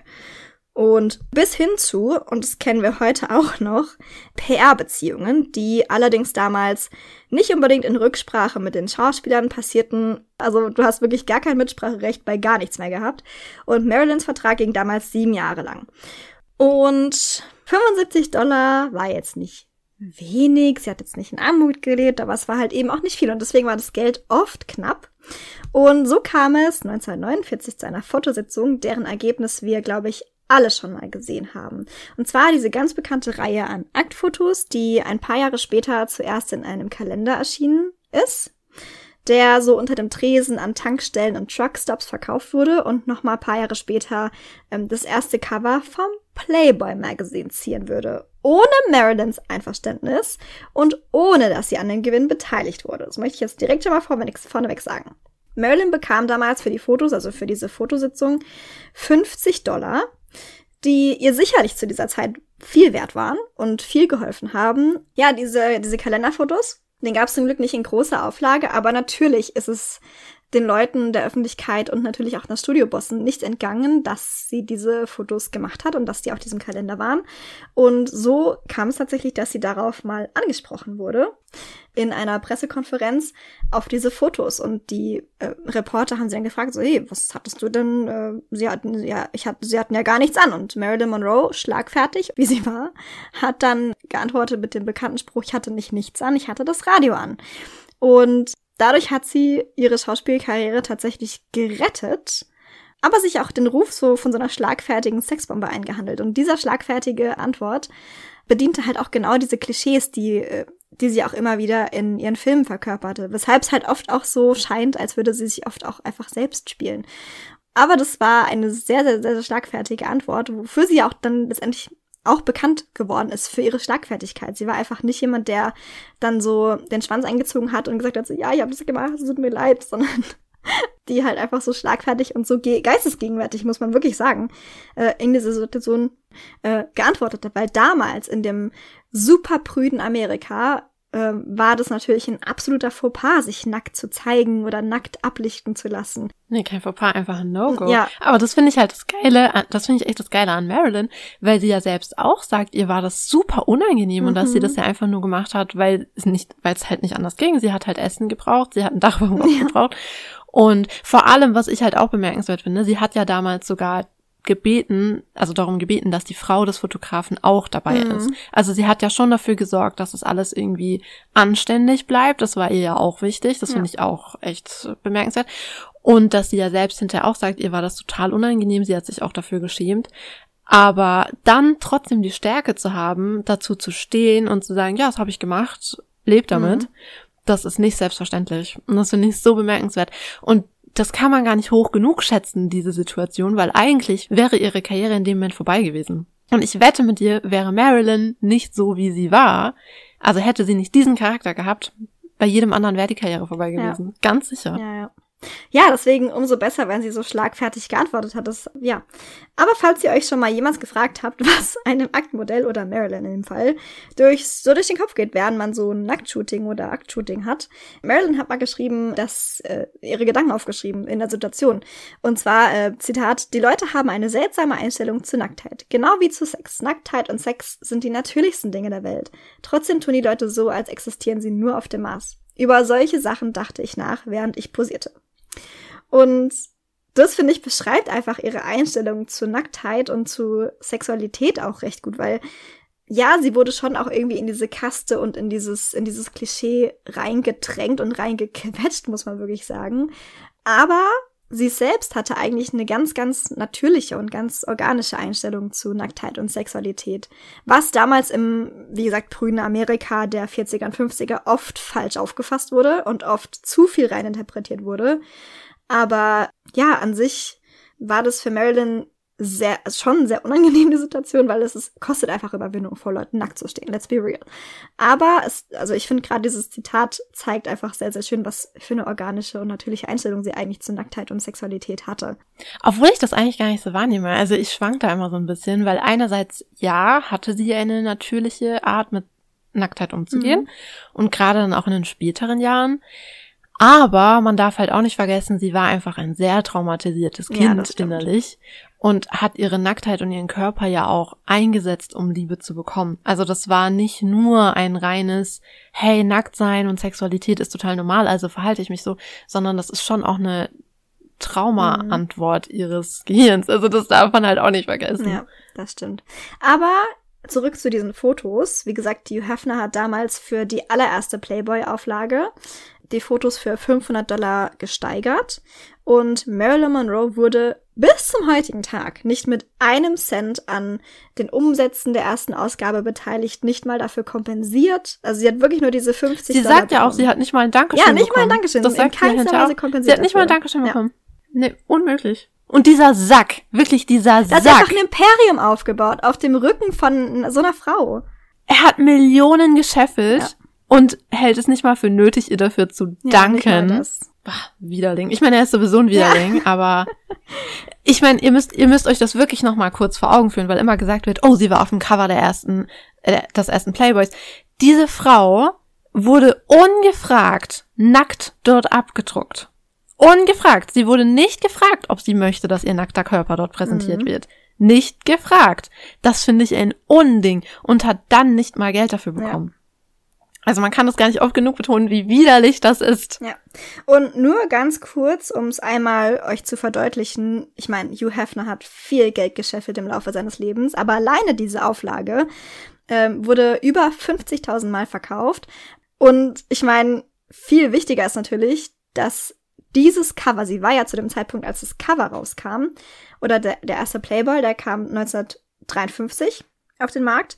Und da hatte sie ja schon ein gewisses Stardom erreicht und eine gewisse Bekanntheit. Und natürlich lässt sich mit absoluter Sicherheit sagen, dass Hugh Hefner einfach auf Marilyn Monroes Rücken dieses Imperium aufgebaut hat. Absolut, absolut. Ja, also Frechheit des Jahrtausends, sage ich nur, liebe Leute. Und wir können schon mal kurz ein bisschen foreshadowen, weil ich am Ende meiner Folge keine Lust haben werde, darüber zu reden. Hugh Hefner hat sich in späteren Jahren die Grabstelle neben Marilyn Ja. gekauft. Und er ist ja vor ein paar Jahren gestorben und liegt jetzt neben Marilyn.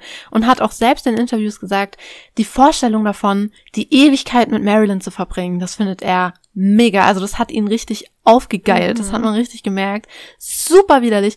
Und das, ich kann gar nicht sagen, wie sehr mich das ankotzt, weil diese Frau wirklich ihr Leben lang von Männern so mies behandelt wurde und einfach ausgenutzt wurde von einem nach dem Und anderen. jetzt liegt sie neben, unfreiwillig neben einem ihrer größten Ausnutzer der Ja. Welt.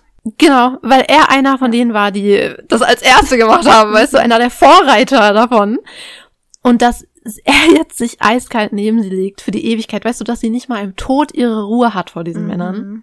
Das macht mich so wütend. Naja, ich meine, Hugh Hefner, ich bin zwar evangelisch, aber Hugh Hefner ist mit Sicherheit in der Hölle gelandet. Ich glaube auch nicht, dass die beiden am selben Ort sind. Aber trotzdem würde ich mir für sie wünschen, dass sie wenigstens im Tod ihre Ruhe hat vor diesen, vor diesen Personen. Mar Mar Marilyn Monroe schippert irgendwo durchs Nirvana und chillt ihr Leben und Hugh Hefner verdammt im Fegefeuer. Ja, ganz sicher. Das war auch, also in dieser Zeit hat sich super viel bei Marilyn getan, denn das war auch die Zeit um 1952, in der sie ihren zweiten Ehemann kennenlernte. Wup, wup. Joe DiMaggio, eine in Rente gegangene Baseball-Legende, also er hat damals bei den Yankees in New York gespielt, einer der oder der beste Baseballspieler zu seiner Zeit. Eigentlich bis heute. Also Joe DiMaggio wirklich unvergessen. Genau, jeder, der den Namen Joe DiMaggio hört, weiß sofort, wer gemeint ist. Das ist irgendwie wie, wie Dings äh, Brady. Hier, wer ist denn der? Paul Brady? Nee. Tom Brady. Tom Brady. genau, aber wir kennen alle seinen Namen. Für heutige Verhältnisse. Und die haben sich nicht so gesehen und verliebt und das war alles das Universum, sondern die wurden auf einem Blind Date verkuppelt. Und Marilyn wollte eigentlich gar nicht dahin gehen, weil sie halt dachte so, okay, das ist so eine Sportslegende, Go Sports. Der ist bestimmt so super breit und muskulös und voll prullig und hatte da eigentlich gar keine Lust zu und ist dann aber doch gegangen. Ja, sie wusste ja schon, wie er aussieht. Ja. Also, sie hat halt nur gedacht, das ist halt so ein Vollidiot. Genau. Was er ja irgendwie auch war. Aber naja, sie ist trotzdem gegangen und die Medien sind sofort drauf eingestiegen, als sie davon Wind bekommen haben. Also diese Ehe oder Beziehung von Marilyn Monroe und Joe DiMaggio wurde ja dermaßen breit getreten in den Medien. Oder ja, generell alles, was Marilyn gemacht hat und deswegen vielleicht auch diese Beziehung. Und es hat irgendwie auch funktioniert zwischen den beiden. Ein Jahr nachdem Marilyn und Joe ihr allererstes Date hatten, kam dann auch einer ihrer bekanntesten Filme in die Kinos, nämlich Gentlemen Prefer Blondes, Blondinen bevorzugt. Und das ist ja dieser Film, aus dem die ganz bestimmte, dieser ganz bestimmte Song stammt, den ihr alle schon mal gehört habt, Diamonds Are a Girl's Best Friend.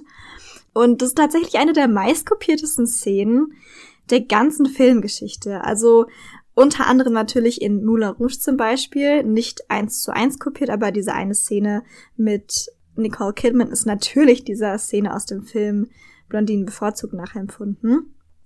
Aber auch zum Beispiel in Fernsehserien wie Glee und noch ganz, ganz vielen anderen. Ja, eine der bekanntesten Filmszenen, glaube ich, bis zum heutigen Tag. Ein weiterer Fun Fact zu diesem Film ist, es gibt ja diese Szene, in der Marilyn Monroe versucht, durch das Bullsauge zu fliegen. Durch das Bullauge, äh, die sind ja auf dem Schiff, by the way, falls ihr den Film noch nie gesehen habt. Die befinden, befinden sich auf einem Schiff.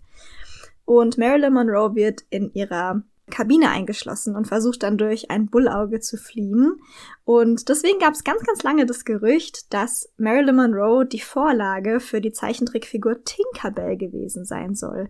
Weil Peter Pan, der Peter Pan-Film von der Disney Studios, kam im gleichen Jahr in die Kinos. Und da gibt es ja ganz am Anfang von diesem Film auch eine Sequenz, in der Tinkerbell sich ganz ähnlich verhält. Und das ist tatsächlich aber nicht wahr. Also das ist ein Mythos, können wir hiermit äh, bestätigen. Und zwar wurde Tinkerbell Margaret Carey nachempfunden. Das ist die offizielle das offizielle Bewegungsdouble damals gewesen für Tinkerbell. Mythos äh, entkräftet, falls ihr das immer dachtet, das ist nicht der Fall. Aber ein weiterer wichtiger Fakt damals, also Marilyn Monroe 1953 war ja noch recht Anfang, also relativ am Anfang ihrer Karriere. Und der eigentliche Star des Films war damals Jane Russell. Sie war schon ein richtiger Hollywood-Star, sehr, sehr bekannt, sehr beliebt, auch bei den Studios vor allen Dingen, und kassierte damals 150.000 Dollar Gage, was sehr, sehr viel war für die damaligen Verhältnisse. Und Marilyn Monroe das aufsteigende Sternchen zu dem Zeitpunkt in ihrer Karriere erhielt ein Zehntel davon, also 15.000 Dollar, was natürlich für einen Film, der damals ungefähr Pi mal Daumen ein bis anderthalb Monate Dreharbeiten hatte, sich jetzt auch erstmal ganz schön viel anhört, aber im Vergleich natürlich zu Jane Russell war das gar nicht viel. Aber was man auch dazu sagen muss, ist, dass natürlich in diesem Studiosystem, also die Studios haben wir am Anfang schon erzählt, hatten ja immer so ein Star-System und so, da war Jane Russell schon viel, viel höher gestellt. Aber, und das muss man auch dazu sagen, dass zu diesem Zeitpunkt die Leute schon für Marilyn Monroe eher ins Kino gegangen sind als für Jane Russell. Also diese Gagenaufteilung war vielleicht ein bisschen ungerecht von Seiten des Studios, wenn wir ehrlich sind. Aber gut, Jane Russell hat auch einen wunderbaren Job gemacht, tolle Frau, tolle Schauspielerin, aber sie hätten Monroe vielleicht einen Tacken mehr zahlen können als ein Zehntel von Jane Russells Gage. Aber ja, das mal zu einem ihrer bekanntesten Filme. Und ansonsten in ihrem Privatleben war natürlich auch kein Stillstand. Jetzt kennen wir Marilyn ja schon gut genug, um das zu wissen. Sie hat ja 1953 war sie noch wild am Rumdaten mit Joe DiMaggio und es blieb auch erstmal bei Daten. Also für die damalige Zeit auch schon recht ungewöhnlich, aber die beiden haben zwei Jahre gewartet, bis sie geheiratet haben. Das lag aber nicht daran, dass Joe ihr keinen Antrag gemacht hat, sondern das hat tatsächlich Marilyn auch mal in einem Interview gesagt, warum es so lange gedauert hat, denn sie war sich echt nicht, nicht sicher, dass sie ihn nicht geliebt hat, bestimmt, aber sie war sich unsicher, weil Joe DiMaggio hasste alles, was mit Kino und Film zu tun hat. Und das ist natürlich schwierig, wenn deine zukünftige potenzielle Frau Schauspielerin ist. Weil natürlich, und ich meine, es gibt vielleicht Frauen, die würden das machen und ihre Karriere einfach an den Nagel hängen. Oder damals gab es das bestimmt in den 50ern, die das gemacht hätten für ihre Ehe, aber Marilyn war eben nicht so eine Person. Und es ließ sie auch regelmäßig sich anmerken. Also sie war einfach teilweise dann sehr abweichen. Aber dazu kommen wir später noch, weil das, ich finde, da ist sie, sie verhält sich da extrem komisch, ja. muss ich sagen. Aber ich meine, klar, in dem Moment muss man bedenken, ihre Karriere fing ja gerade erst an. Ja.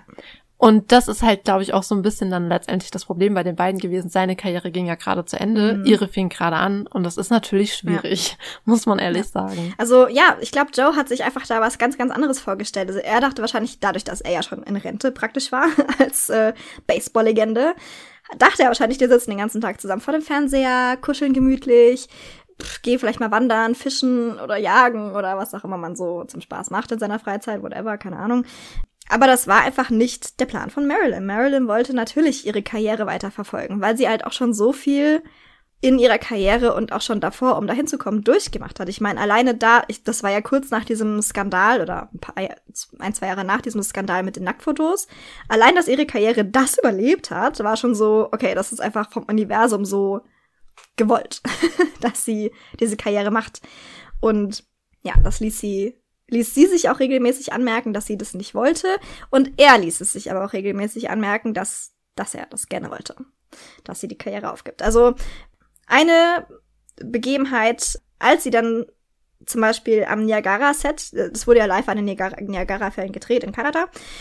Und der Film Niagara ist ja, by the way, einer der wenigen Filme, in denen sie mal nicht in ihrer klassischen, typischen, naiven Sexbombenrolle zu sehen ist, sondern das ist ja ein Thriller. Und sie spielt in dem Film so eine femme fatale, die ja in der Hochzeitsnacht ihren Ehemann umbringt.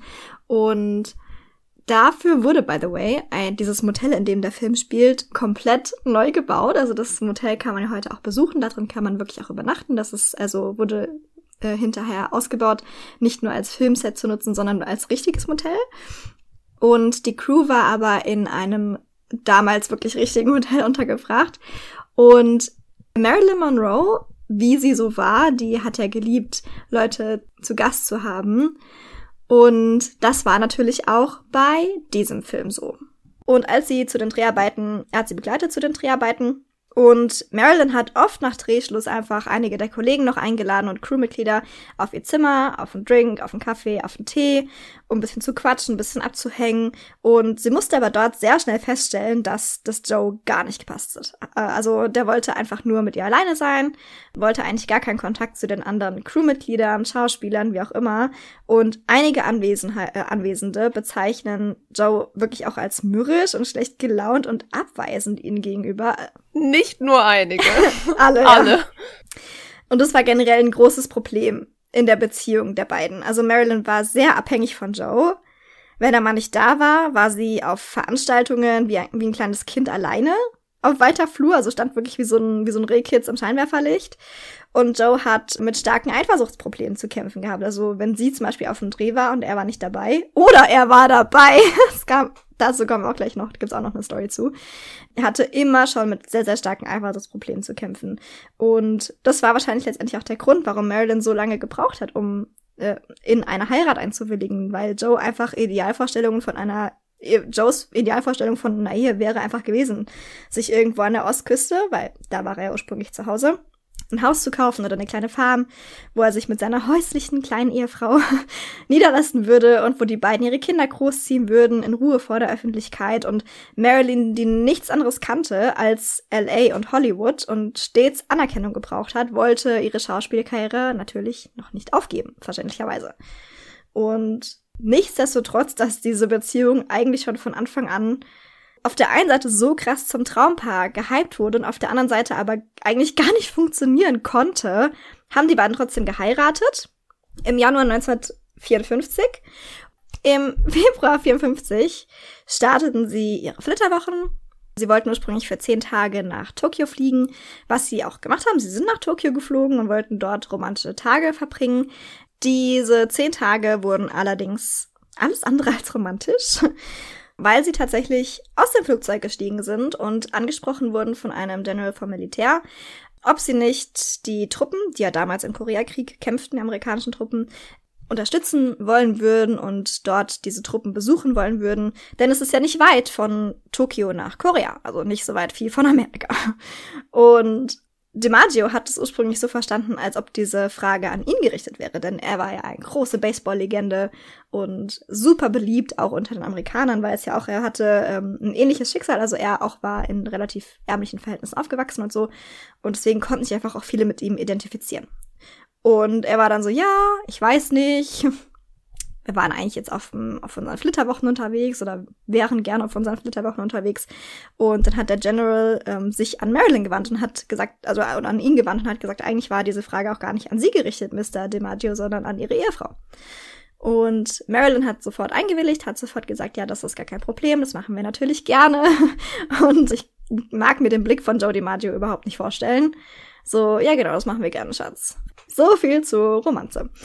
Aber ja, Sie haben dann tatsächlich diese Tour mitgemacht und da hat's auch schon ordentlich gerumst, weil es gibt so ein ganz bekanntes Bild von Marilyn Monroe, das habt ihr bestimmt auch schon gesehen, wie sie vor diesen Truppen steht. Es waren ja mehrere Auftritte und an einem Auftritt zum Beispiel hat sie ein hautenges schwarzes Glitzerkleid an mit kleinen Spaghetti-Trägerchen, einem relativ tiefen Ausschnitt und es war aber eisekalt, also sie hätte sich auch einfach was Wärmeres anziehen können und das hat zum Beispiel Joe DiMaggio gar nicht gepasst. Sie hatte halt zu dem Zeitpunkt auch einfach schon dieses Image als äh, Sexbombe und dass sie sich genau in so einem Kleid vor die Truppen stellt.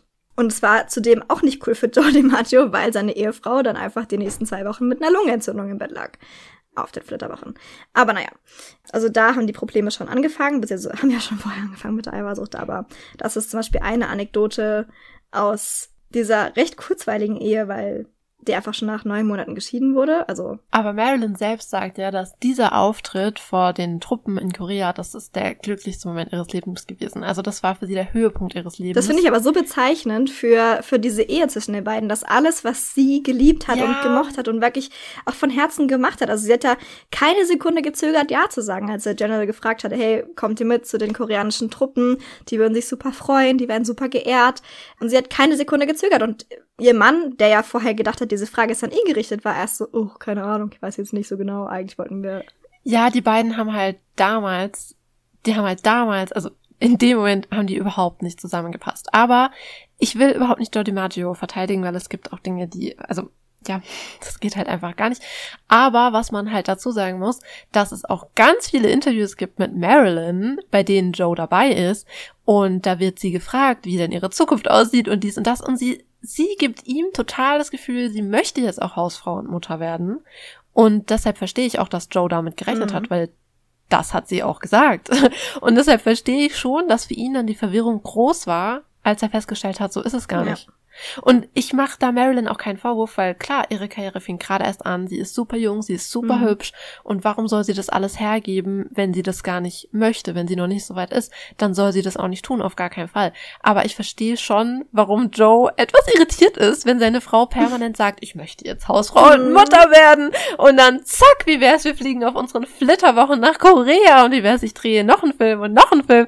Also das ist natürlich auch ein bisschen schwierig. Ich glaube, die beiden hätten sich vor der Ehe mal ordentlich unterhalten mhm. sollen. Ganz sicher.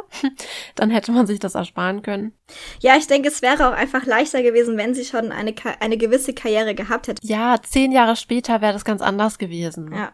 Aber das meine ich auch und deshalb, ich meine, wir werden da ja, in, wir werden ja Jodie Maggio noch das ein oder andere Mal in Marilyns Leben sehen. Und deshalb meine Meinung über ihn ist sehr zwiegespalten und ich glaube, eure wird das auch sein nach diesen zwei Folgen. Mhm.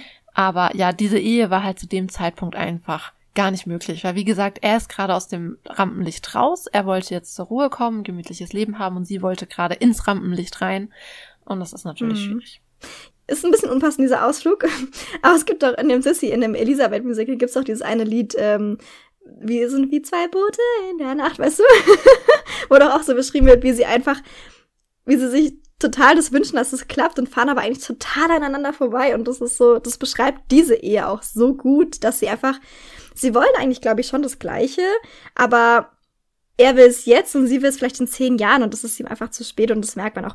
Und was halt wirklich auch ein großes, großes Problem war in dieser Ehe, war diese krasse Eifersucht. Es gibt zum Beispiel eine Anekdote, in der Marilyn die das verflixte siebte Jahr gefilmt hat und da gibt's ja diese ganz bekannte Szene, you know what I mean, wo sie im weißen Kleid über dem U-Bahn-Schacht steht und dann kommt das Luftchen da raus und weht ihr Kleid nach oben und Jodie Maggio hat manchmal, war manchmal am Set zu Besuch unter anderem auch an diesem Tag. Und ich meine, jetzt denkt ihr wahrscheinlich, ja gut, es war bestimmt nicht cool, wenn er eh so Eifersuchtsprobleme hat. Nein, es war ganz und gar nicht cool. Weder für ihn, noch für Marilyn, noch für alle Beteiligten am Set, weil Jodie Maggio einfach einen Tobsuchtsanfall bekommen hat vor Eifersucht, seine Frau so zu sehen, in diesem eh schon tief ausgeschnittenen, für die damaligen Verhältnisse knapp bekleideten Kleid obenrum.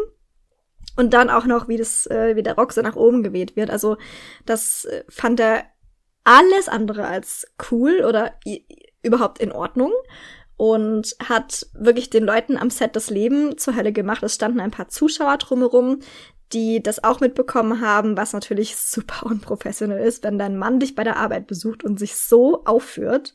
Also das hat auch ein richtig schlechtes Licht in dem Moment auf Marilyn geworfen, die ja eh nicht sonderlich beliebt war bei den Regisseuren, kann man das so sagen. Also sie hat ja auch so einen Ruf, dass sie sich manchmal nicht anständig verhält am Set, dass sie oft zu spät kam, ihre Zeilen nicht wusste, ihre, ihren Text nicht wusste. Und dann macht dein Ehemann noch so einen Aufstand am Set. Das geht natürlich gar nicht. Also die Zuschauer waren richtig verschreckt. Das Filmteam wusste überhaupt nichts mit ihm anzufangen, weil er sich halt auch so abgeschottet hat von dem Filmteam. Und ihr war es einfach nur unheimlich unangenehm und peinlich, dass er sich so aufführt.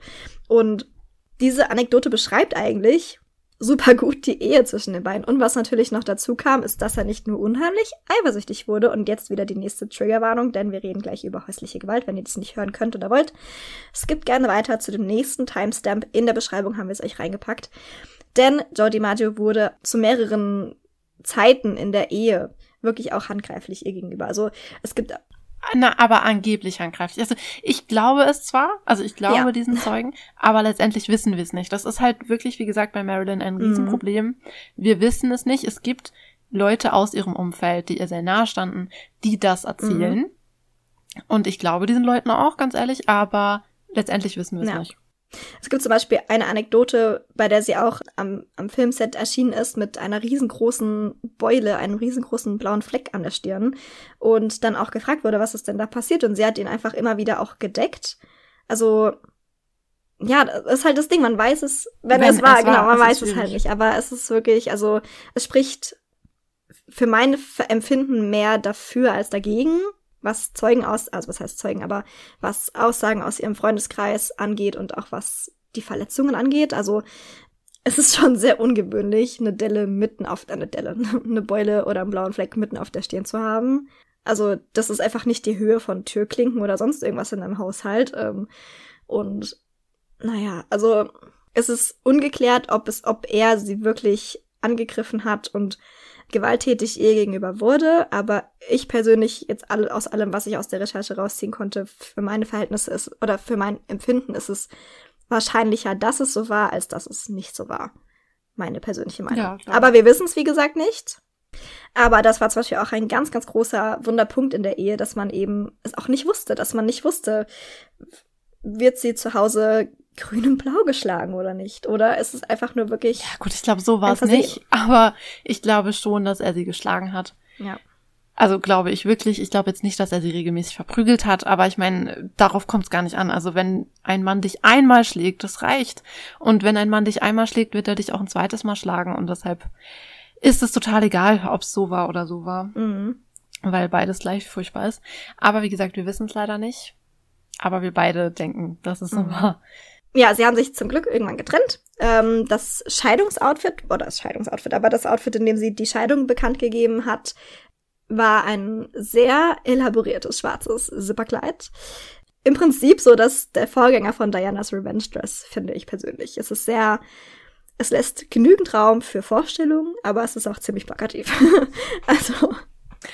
Ja, also könnte sein, dass wir darüber noch mal ein bisschen mehr reden in der mhm. Modefolge, aber wir, ich denke, wir sind dann für heute mit deinem Teil erstmal fertig, oder? Ja, genau. Also das war, war erstmal ihr, ihr frühes Leben und ihre ersten zwei Ehen. Zwei von drei, immerhin. und ich hoffe, ihr habt schon mal einen ganz guten Überblick bekommen über Marilyns Psyche, bisheriges Leben, warum sie Dinge so getan hat, wie sie vielleicht manche Dinge dann getan hat in ihrem späteren Leben und warum sie bestimmte Personen in ihrem Leben behalten hat, die sie vielleicht besser rausgeschmissen hätte und äh, so weiter und so fort. Also ich fand es super interessant, mal so einen richtigen Deep Dive zu machen in die Person Marilyn Monroe, so wo kommt sie eigentlich wirklich her? Weil das ist halt diese Story, die man immer hört. So, ja, Marilyn Monroe, Norma Jean Baker erstens mal. Ich wusste, also wirklich ohne Scheiß, ich wusste nicht, dass sie eigentlich Mortensen mit Nachname hieß. Auf der Geburtsurkunde. Ich habe Pauline, es gab so verschiedene Quellen, die halt immer, das, der eine hat das behauptet, der andere hat das behauptet.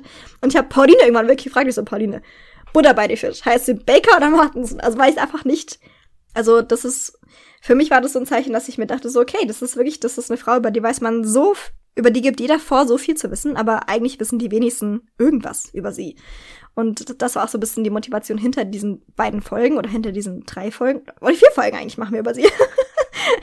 Weil wir, ähm, ja, einfach es leid sind, immer wieder die gleichen Stories aufgewärmt zu bekommen, wenn es noch so, so viel mehr andere Stories gibt, die man erzählen könnte und die auch viel, viel mehr Sinn machen im Zusammenhang mit ihr, mit ihrem Leben. Und deswegen, das, deswegen war uns es einfach wichtig, diese vier Folgen jetzt zu machen über ihr Leben, ihren Tod, ihre Mode Und wir hoffen, ja, dass euch diese erste Folge gefallen hat. Ähm, ihr dürft uns gerne auf Instagram folgen, weil auf Instagram posten wir immer zu den Folgen dazugehörig die Bilder. Also da werden wir in, innerhalb der nächsten paar Tage sicherlich Bilder posten zu ihrem frühen Leben, aus ihrer Kindheit, aber auch aus ihrer frühen Karriere oder aus ihren ersten beiden Ehen vor allen Dingen vielleicht auch, ähm, weil es eben auch ein sehr großer Teil ihres Lebens in der Öffentlichkeit zumindest war, wurde sie ja immer sehr klatschpressig behandelt, wenn man so sagen möchte. Und dann wird Pauline uns in der nächsten Folge ganz, ganz viel über ihr späteres Leben erzählen. Also abonniert auf jeden Fall auch den Podcast, dass ihr die Folgen dann nicht verpasst, wenn die rauskommen. Und ja, dann würde ich sagen, hören wir uns in der nächsten Folge. Wir mhm. nehmen die gleich im Anschluss auf. also ich bin schon ganz gespannt, was Pauline mir jetzt so erzählt, weil wir recherchieren ja immer nur zu dem Teil, größtenteils, den wir selber auch bearbeiten in der Folge. Deswegen bin ich ganz gespannt auf ihr späteres Leben. So ein paar Sachen weiß man natürlich, aber und wir haben eine super interessante Theorie zu ihrem Tod aufgestellt. Also für die oh, Leute, yes. die das interessiert. Also schaltet wieder ein. Dann hören wir uns in ein paar Tagen wieder, meine yes. Lieben. Bis, Bis dann. dann. Ciao, ciao.